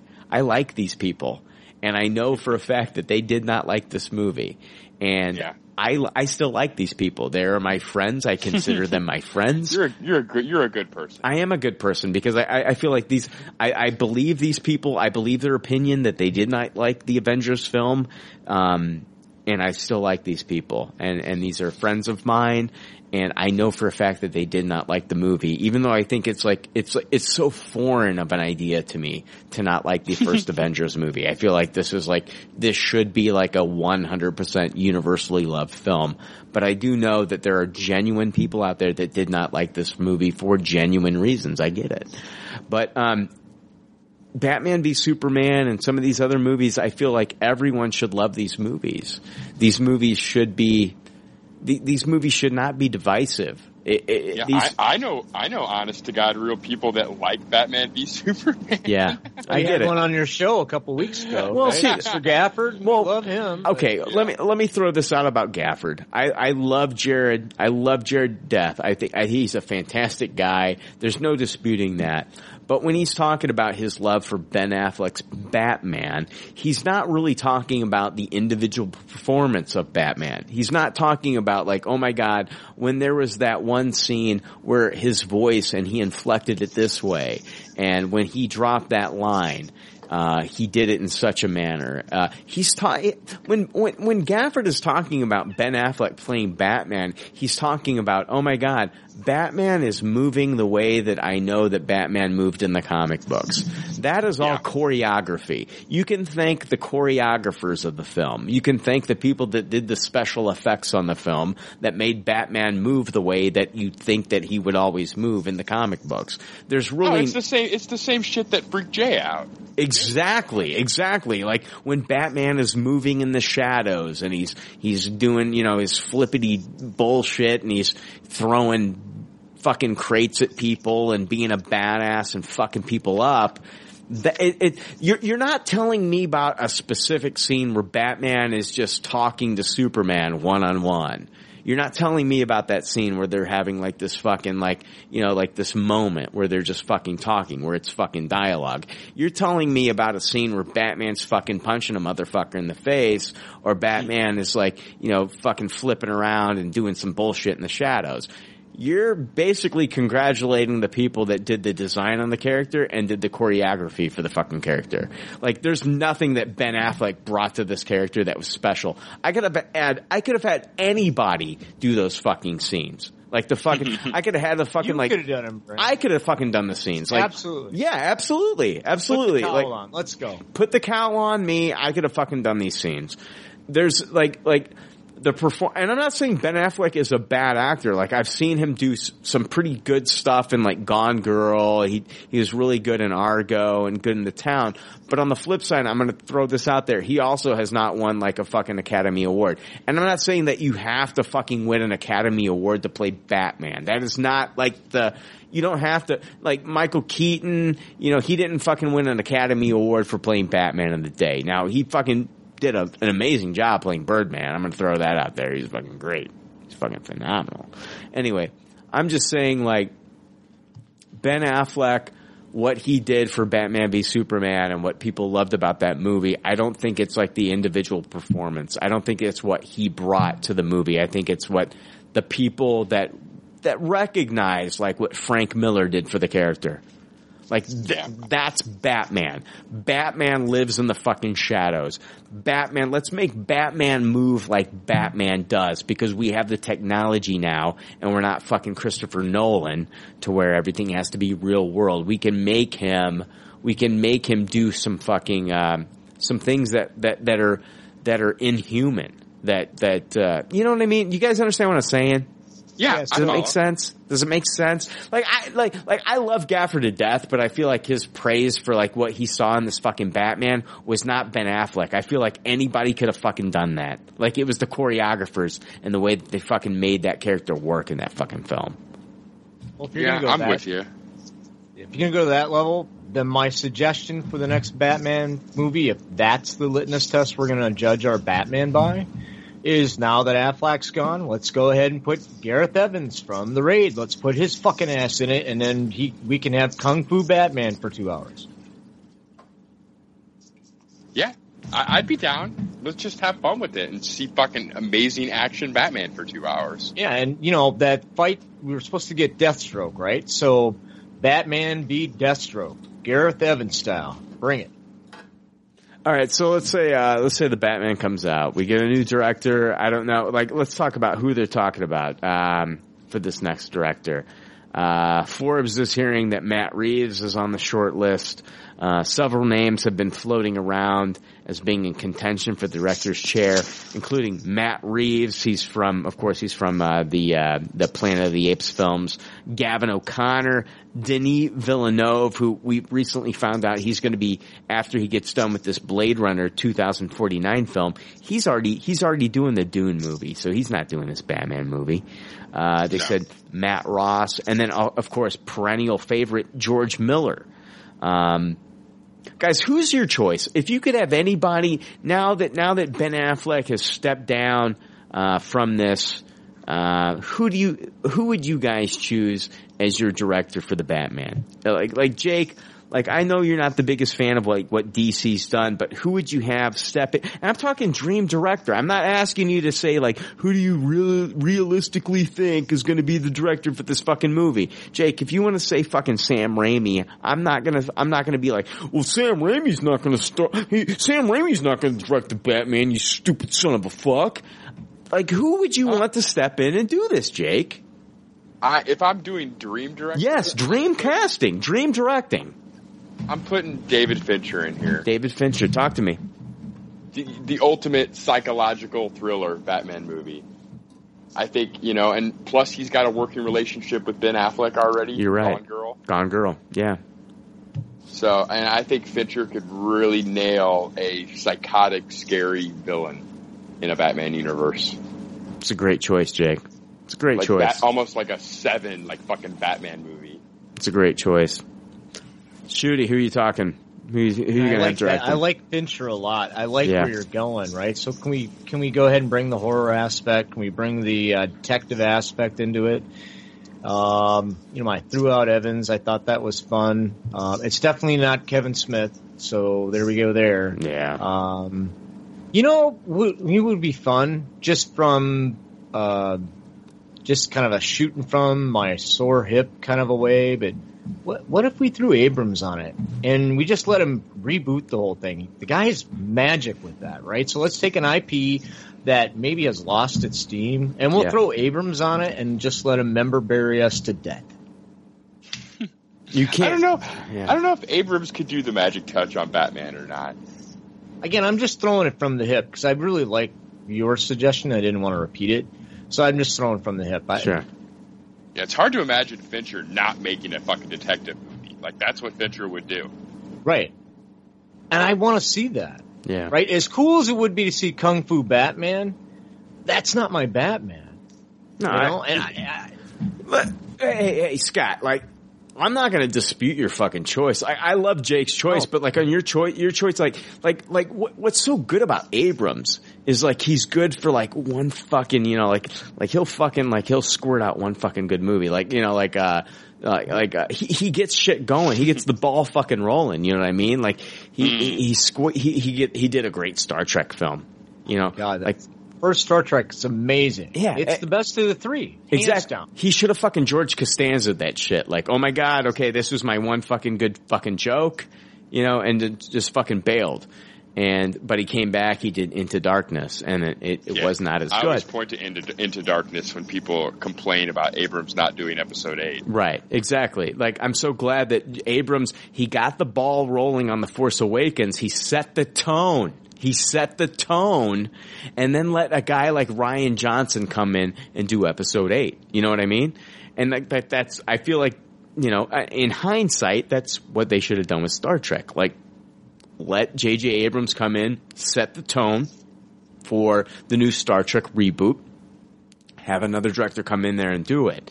And um, you know, unfortunately, he came back. He did Into Darkness. It wasn't what everybody wanted, but um, Well, I, I think he even learned from that though, too, Yeah. if you think about it, right? So, Yeah. Into Darkness fails because there's all these moments that are unearned, but they're all moments that JJ pulled from the past. So he basically tried to do the very same thing that he did in that first movie in the second one. Well, I'm going to go ahead and pull beloved moments from the past and people are going to love it. Not if they're unearned, right? So Yeah. what he does with Force Awakens is, hey, and people criticize Force Awakens for this. I happen to love it. Yeah. I'm going to go ahead and pull on things that we love from the past, but we're going to use it as a launching pad for the IP. Right, so now I've got this brand new universe that other people can play in. Uh, thank you very much. Here's my paycheck. I want to go home. Batman's right for this, and I and I don't even know if. Oh man, Jared, I love you. You're gonna hate me for this. I don't even know if um, the Batman that we got in Batman v Superman is the Batman that I want to see moving forward. yeah, He's you're not. right. He's not compelling enough for me to want to build a universe. No, the whole reason they got fucking Ben Affleck in there was to fucking direct the fucking Batman movie. Well, well shit. And now we lost that, Scott. I, I get, I get it. Well, Brian, hey, I'm sorry. You could probably write a, a Batman script and do a great fucking job with it. I know that um, uh, uh, Gafford could write a Batman script, and he's got the deepest rogues gallery of anybody. Yeah. Anybody. And we can go nine, ten movies deep before we're starting to scratch our heads and go, hmm, who are we going to pull out here? Uh, the Mad Yeah, Hatter? come on, come on. But they, they, they fucked that up. They fucked that up, Scott. Look at Jared Leto. Look what they did with his fucking Joker. See, see, but that's not that's not um, that's the studio's fault. That's my humble. I mean, that's the studio saying, "Hey, you know what? We're going to take a character, we're going to make him hip, and we're going to make him edgy." And I knew it, we were in big ass trouble when they put fucking. I know, I know, I know, but fucking forehead. where the fuck do you, hold on, where the fuck do you, I, It's I, just the studio's fault, though. I'm not No, getting I, obs- I get that. Where the fuck do you think they're gonna go? They're calling the movie the Batman. They've already introduced the villain is gonna be Deathstroke. Yeah. Come on, where are you gonna go? Where are you gonna go? You got Joe Manganiello playing Deathstroke. Where the fuck are you gonna go in the Batman? J.J. Ab- Abrams, he's to come in. He's to blow everything up. We're to keep Deathstroke as a as an assassin for hire. Um, we're to bring in, uh, I don't know, we're to bring in some major villain that everybody can fucking relate to. Yeah. And we're going to tell the Batman story the way that it should be, and we're going to put him in a universe that people can love, and people are going to be excited about the next movie. My fear is that they're going to go ahead and put this movie out. They're going to fast track it, like you guys are saying. I'm going to fast track this fucking movie out, and it's going to be meh. And then what do I have to look forward to? Let me Flash give you movie? let let me give you let me give first. I'm going to give you James Gunn's choice as the director. James That's Gunn. nice. I love that. James Gunn wants Green Room director Jeremy Saulnier to direct the film. I can't say that he's wrong. I thought Green Room was fantastic. One of the best movies of last year. Okay, so I'm not, I'm not going to fault James Gunn. I mean, you know, if you're going to ask James Gunn, who does he want to direct the Batman movie, and he says Jeremy Saulnier, I'm I'm saying Jer- I'm saying James Gunn uh, is. Uh, I mean, shit. Let's listen to the guy. The guy he fucking knows what a good comic book movie needs, and uh, he's saying Jeremy Saulnier. I on the on, I on the flip side, I my choice my choice for uh, the director of the Batman is Dan Trachtenberg. The Oh, that's good. That's good. 13 Cloverfield Lane. bam, thank you. That's my guy, man. That's my guy. Fucking Dan, Dan Trachtenberg. I mean, he fucking he killed it in Cloverfield Lane, Ten Cloverfield Lane. I think this guy could be a fantastic director. Oh my god, come on, DC, come on, come on. If you you got you got to be fucking kidding me. He, this guy fucking killed it in Ten Cloverfield Lane. He They, killed it. they, they won't make a smart move like that. Jay, come on. Or if they do, they'll just neuter him, and he won't be a good director anymore. I Yeah. with Jake. I, I think he would. I love that pick too because I, I think that you know he's what he he proved that he can take um, a story and, and, and really build on characters and take a lot of risks too. That's Yeah. the thing I loved about that film is it Yeah. took so many risks. And, you know, to do that in the Batman universe, Yeah. oh man, that's awesome. Take Ah. my money. Uh, that's, that's, that, the re- the reason I'm getting so passionate about this is because it's like, the, it's right there. It's right there in front of you. You've got Jeremy Saulnier from fucking Green Room, who I thought, you know what? The only reason I watched that movie, Scott, was because of you. Like you, you, you championed that movie, and I was like, holy shit! You know, I've got to watch this movie number one because I'm a big fan of Anton Yelchin. The God damn it, the guy passed away this year, and it, and and Patrick Stewart's in this movie, and like you know, Scott, you're telling me it's a great movie, and I watched it, and it was fantastic. Like he's a oh, great thanks. director. Yeah, exactly. I know. I listen to what you say. I when you tell me to fucking watch a movie, I'm gonna fucking I'm gonna watch that movie. Like I watched Hell or High Water because you said it's a good fucking movie, and I watched that movie and it's a great movie. And uh, I can't wait. I'm gonna watch Train to Busan because like Oh, you, yeah, I was going to talk about that today. Man. dude, dude, dude. I hear from you it's a great movie, and I also know that it's a great fucking movie. So I want to watch Train to Busan because Scott Schutte says it's a good movie. Like when Scott Schutte says something's good, I know that it's it, it's got like the chances for it being a good movie are that much increased because I respect your opinion, and so I want to see this movie. Um, you know, so Jeremy Saulnier, if if Scott Su- if Scott Schutte says that Green Room's a good movie because this guy directed the film, and then James Gunn also comes out and says like this guy's a great director, and I feel like this guy should direct the Batman. I feel like that's a good choice. That's a solid choice. And then on the flip side, I feel like Dan Trachtenberg, w- Jake, you got to agree with me here.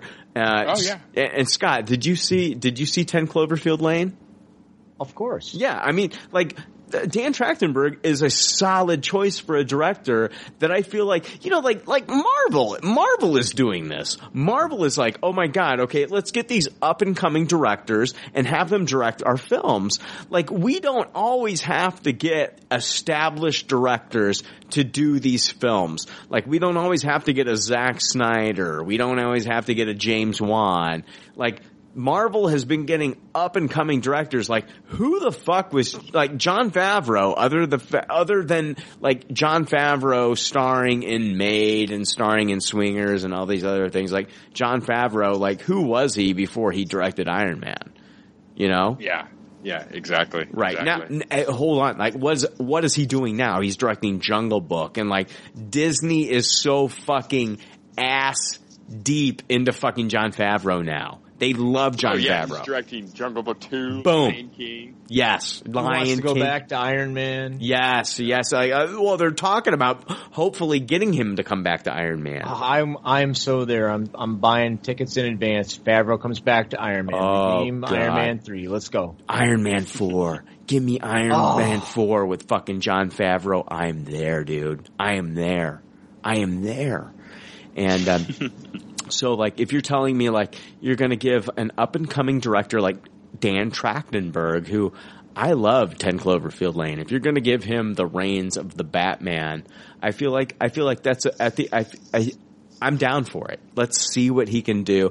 I'm just, I'm really upset that, that, that, that Ben Affleck wasn't given, um, the confidence and the time to work with the property that I feel like him and Geoff Johns should have been able to, to do. I, I feel like Ben Affleck, like, had Gotham not been working with the Court of Owls, I feel like Ben Affleck, if they were to give him like the Court of Owls story, and they would said, you know what, okay, you know what, come out with your Batman movie in 2019 or 2000, 2020, whenever the fuck you want to, and uh, give me a good Court of Owls story. Let's do this. Let's have, Yeah. you know what, let, let's, let's, let's do, let's do this Batman movie justice. Let's, let's make this David- the, let's make this the best Batman movie ever. Like that should be your goal. That should be your goal. Is not just to make a Batman movie that'll come out in 2018 so you can hit a a um a time like oh we have to have a movie come out in 2018. We got to hit this certain time frame. Yeah, We I agree. I agree. I toss all of this. let's- it's obviously they just want the money and they, They- don't care about the quality. You're right. I mean, let's. I think I feel like Warner Brothers should just say, you know what? Let's. You know, those Nolan movies were really good. They were. Dark Knight was fantastic. That's a great fucking Batman movie. But you know what? Geoff Johns, Ben Affleck. Let's make the best fucking Batman movie ever fucking made. Let's make let's make the best Batman movie ever made. Let's let's do it and take your time. Take your The time. day that's Warner Brothers' attitude, you can wake me back up. Yeah.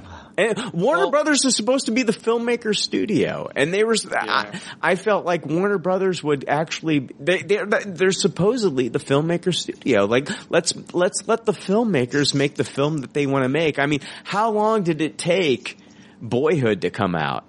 You know, like that movie. Yeah, it, they, they made that movie for like seven, eight years. You know, When it comes to their giant franchises, though, that's proven not to be the case. yeah, Look at the Matrix. Matrix is a great example of that, right? yeah, Yeah. That's Pure true. cash call. Yeah. Be- Look so at what has Suicide Squad? Suicide God. Squad.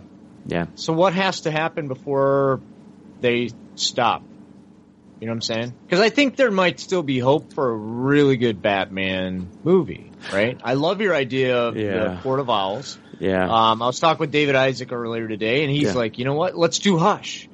Fucking great idea. Great idea. It is right? a great idea. Hush, Hush is too much for a movie. I don't know. I mean, Uh, what makes something- what make what what made Hush work was the return of Jim Lee and having so many iconic Batman characters all in one story. I just don't think that translates to movie. We're not there yet. Uh, at any rate, my point is what has to happen before we put the brakes on the train and say, you know what? Um, we need to really rethink what we're doing and start all over. So the CW universe is doing great Yeah. because they're telling their own stories. And I just feel like they're trying to play catch up and I, too many people are just making too many poor decisions. What has to happen before Warner Brothers says, you know what, stop. Um, we're, uh, we're wasting our time. It's happening right now. It's Scott, it's happening right now. I mean, it's happening right now. We've had how many directors leave the Flash movie? I mean, it's happening. Like, like, it's happening right now. It- it's all falling apart, which is unfortunate. Um, But sometimes you gotta fall apart, Brian, before you can put things back together. So very first, but that's where I want it. Has Warner Brothers stepped up to the podium and said, "Hi, I'm Warner Brothers. Um, I make, sadly, sorry, Jared, I, I, I make bad superhero movies, right? So when, when, when It can, sounds like we're at an AA meeting. now. Exactly. Yeah. You have to admit Hi, that you have a problem Brothers. before you can solve that problem, right? So I hear you. All these people are leaving, but if they don't believe they have a problem, there is no problem, and it just continues. What has to happen before the studio says, "Hey, we have to stop"? I mean, look at the. Um, I'm, I'm, I'm going to go back to the Burton series, right? So, if finally they had Batman and Robin, and that was such a disaster that this we're going to stop for a while and not do this anymore.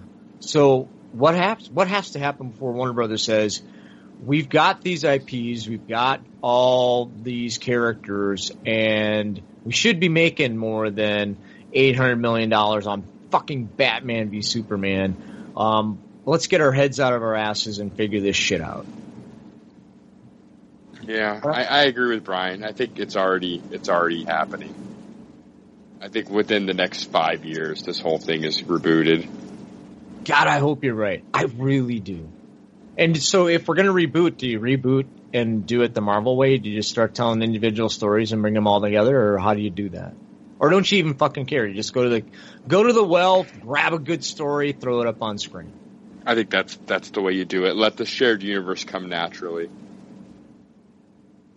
And don't sacrifice the story to make money. it's not about, it's not about playing catch up. It's, what, what, what, It's it's too late. Make good movies and then worry about catch up later. what's what's so crazy about this is that both both studios started the same way. Uh, Let me let me explain this.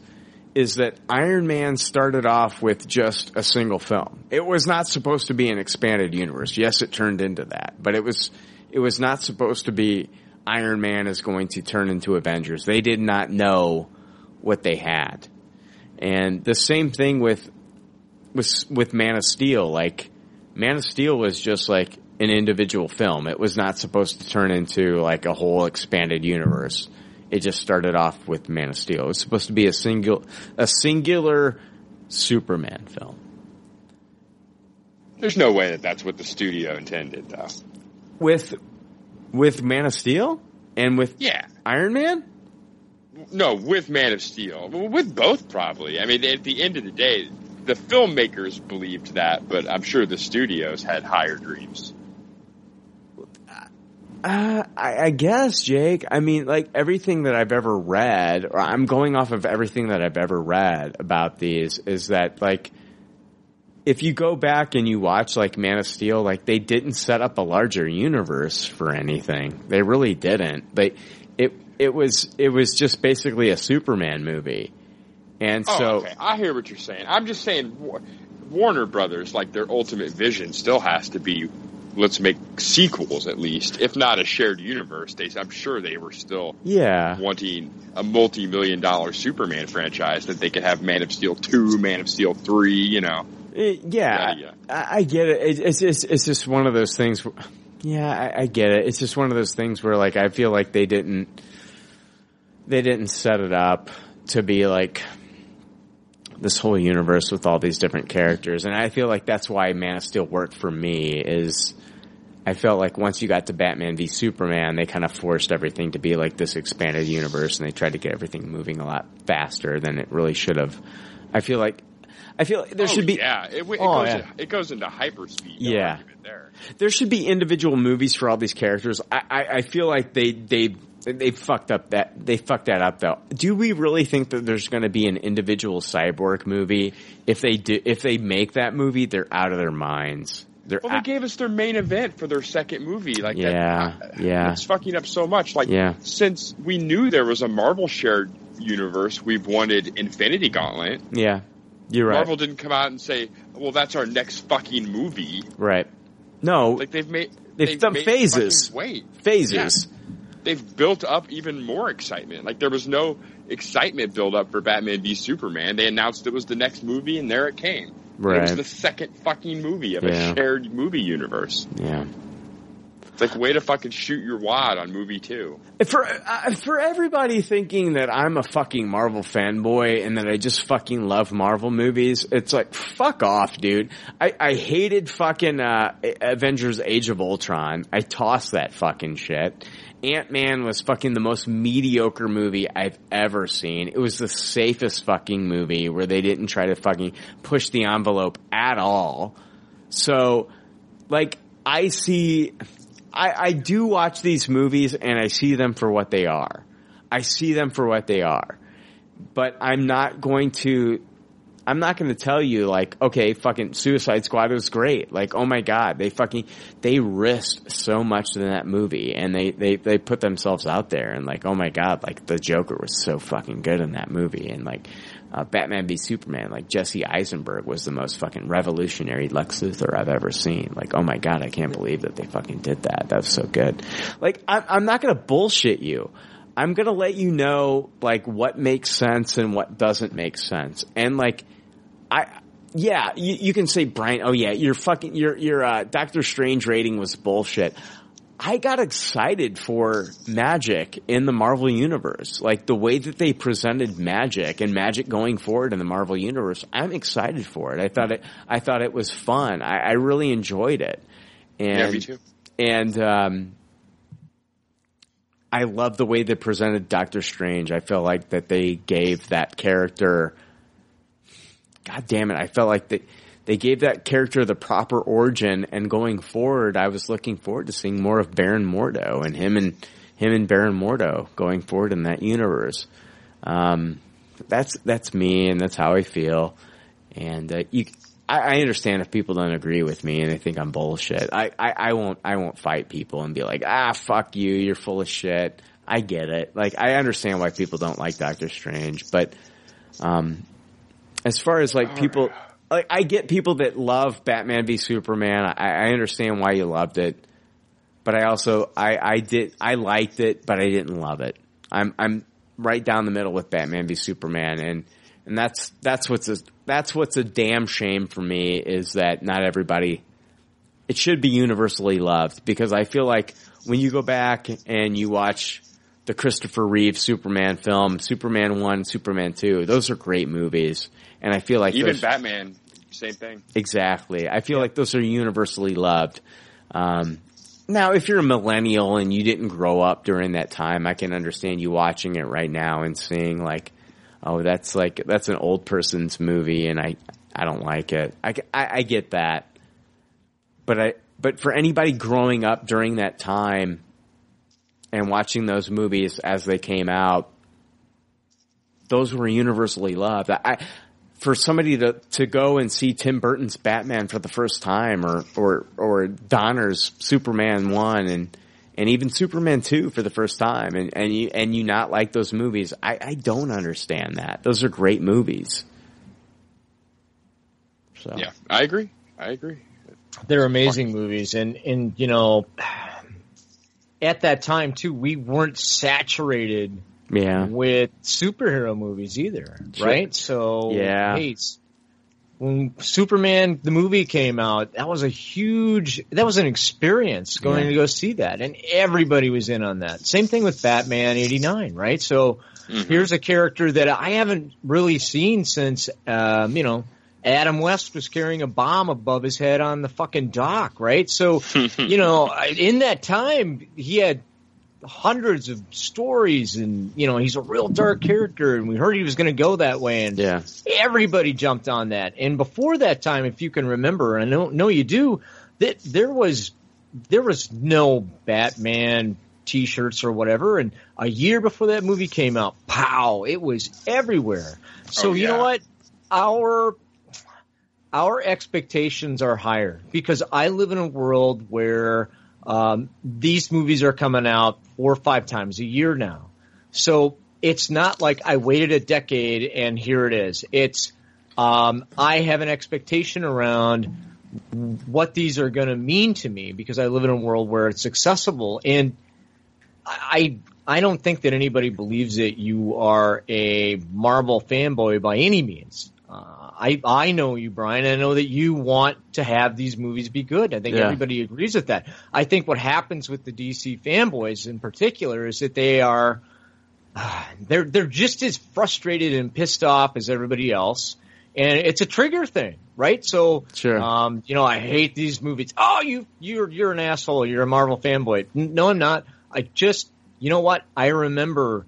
I remember Christopher Reeves, and I remember that Superman. And I remember how I felt about that character, and I want something similar. I want my Superman back, Dude. And Yeah, I it, it's too, right. too much to ask. Yeah. Dude, No. I- I- for all those people that think I'm a fucking Marvel fanboy and and that think I don't like that I don't love DC movies, let me just remind you that I am my favorite my favorite my favorite out of the Nolan trilogy is not The Dark Knight. My fa- my favorite is The Dark Knight Rises. So if you I guys agree. It's laughable. I, it is laughable to most people. is. it is laughable to most people, but like for me, I feel like I love, for me, I love the underdog story. Like the Dark Knight is Batman in his prime. It's Batman in his prime and Batman in his prime going against the Joker. And it just, I like it. I think it, I think that, uh, you know, um, Heath Ledger's performance as the Joker is fantastic. But when I'm watching The Dark Knight Rises, I'm watching a Batman that's past his prime. And I love a story where somebody is past their prime and they're fighting for for something that uh, that they should not be able to sh- should not be able to win. Like uh, if you're watching um, the Rocky films, and I know it compared to the Rocky films quite a bit, but like, you know, Rocky Balboa, where he's like, you know, in his, uh, you know, late forties or fifties or whatever, and he's fighting somebody that's in their twenties in their prime, and like, Rocky takes him like, you know, 12 rounds. That's, that's what I got from like The Dark Knight Rises, is like, Batman is past his prime, and he's fucking taking on a Bane at his prime, and he still fucking wins. And like, that's what I love about that. I, I love a character that's like, that should not be able to that should not be able to fucking take on a character that should not be able to beat the villain, but they do. They find a way to do it. And that's what I love about The Dark Knight Rises. And so I, I love, like, like, that's what I love. Like, I love probably like the least favorite Nolan Batman film, which makes no sense. Anyway, guys, let's wrap this episode up because we've been going on too long. Um, yeah, fuck DC news. Uh, yeah, uh, Nicole Kidman. Nicole Kidman is the top choice to play Aquaman's mother in the uh, Aquaman film. She's going to be uh, she's in contention to play Atlanna.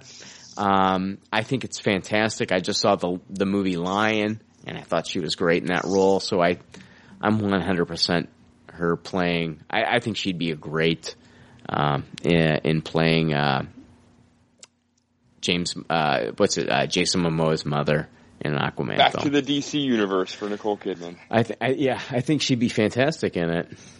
So, just my two cents. Uh, let, us uh, wrap this episode up. Uh, blah, blah, blah, all right, guys. Hey, Scott, thank you for joining us. Thank my you, Scott. pleasure. My and pleasure. Thanks, uh, guys. just like all good leftovers say in their doggy bags, thank you for your patronage and thanks for listening. We'll see you next week on one episode. God damn it, Jake. Episode 170 fucking four. Or is wow. it? Isn't it? Yeah, I think so. the is, is next week 175 or is one, I think it's 174. Jesus. Yeah, we're old. Time to hang up What the the capes. fuck? 174? What the fuck? What are we doing with our lives? Making people happy, baby. Making people happy. You know what? That's the thing. Yeah. That's the thing. I've Yeah, never. You'd, li- you'd, you'd like to think that. Uh, You you would like to think that Scott like like Making I, a couple people happy. every like every episode like I've never wanted to I've never wanted to go out of my way to hurt anybody, but we've done it. Well, you made you made a guy weep. The I made a guy milky cry. eye guy. I made Milky Eye guy cry. Yeah, you absolutely. know, I, yeah, I cried a little bit too when you read that letter. I, I couldn't stop laughing. I, I, tears of joy streaming down my face. cried in Yeah, I laughed. laughter. I laughed quite a lot during that too. Yeah, good times, guys. We'll see you next week with uh, hundred. Uh, what is it? Fuck, I don't know. One hundred and seventy something. We'll be back. Yeah, unfortunately, we will. All right, all right. We'll see you next week. Scott, thank you so much for joining us. I Ah, appreciate it. My pleasure. All right, later. Thanks for listening to Pop Culture Leftovers. Congratulations. I don't know how you did it. I couldn't do it. You people need a t-shirt saying, I just listened to two hours of nonsensical crap. Anyway, if you'd like to reach the Pop Culture Leftovers cast, you can email them at comments at popcultureleftovers.com. You can also follow them on Twitter at PC Leftovers or like their Facebook page. They'd love to hear from you. They're all pretty sad and lonely. One of them is homeless, but I didn't say that. There's already like 7 million podcasts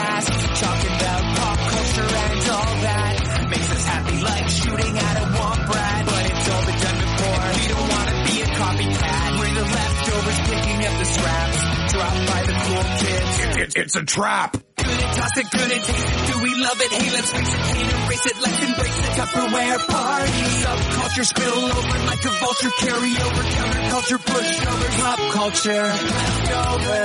And with the uncool kids, what's to say has already been said. Leftover. Pretty sure that the only talent is the band that's singing this. Pop culture leftovers.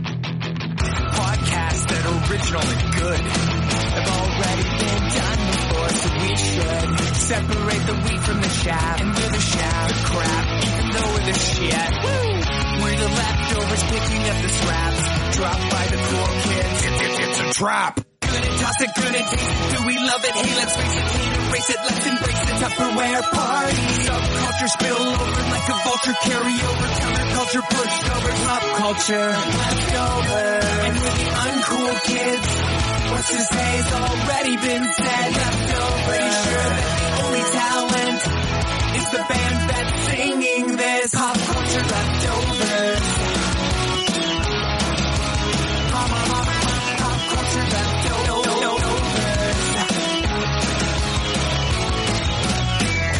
It, good taste it? Do we love it? Hey, let's face it, can't erase it. Let's embrace the Tupperware party. Subculture spill over like a vulture, carry over counterculture, pushover, pop culture, leftovers. Uncool kids, what's to say has already been said. Leftovers, sure. The only talent is the band that's singing this pop culture leftovers.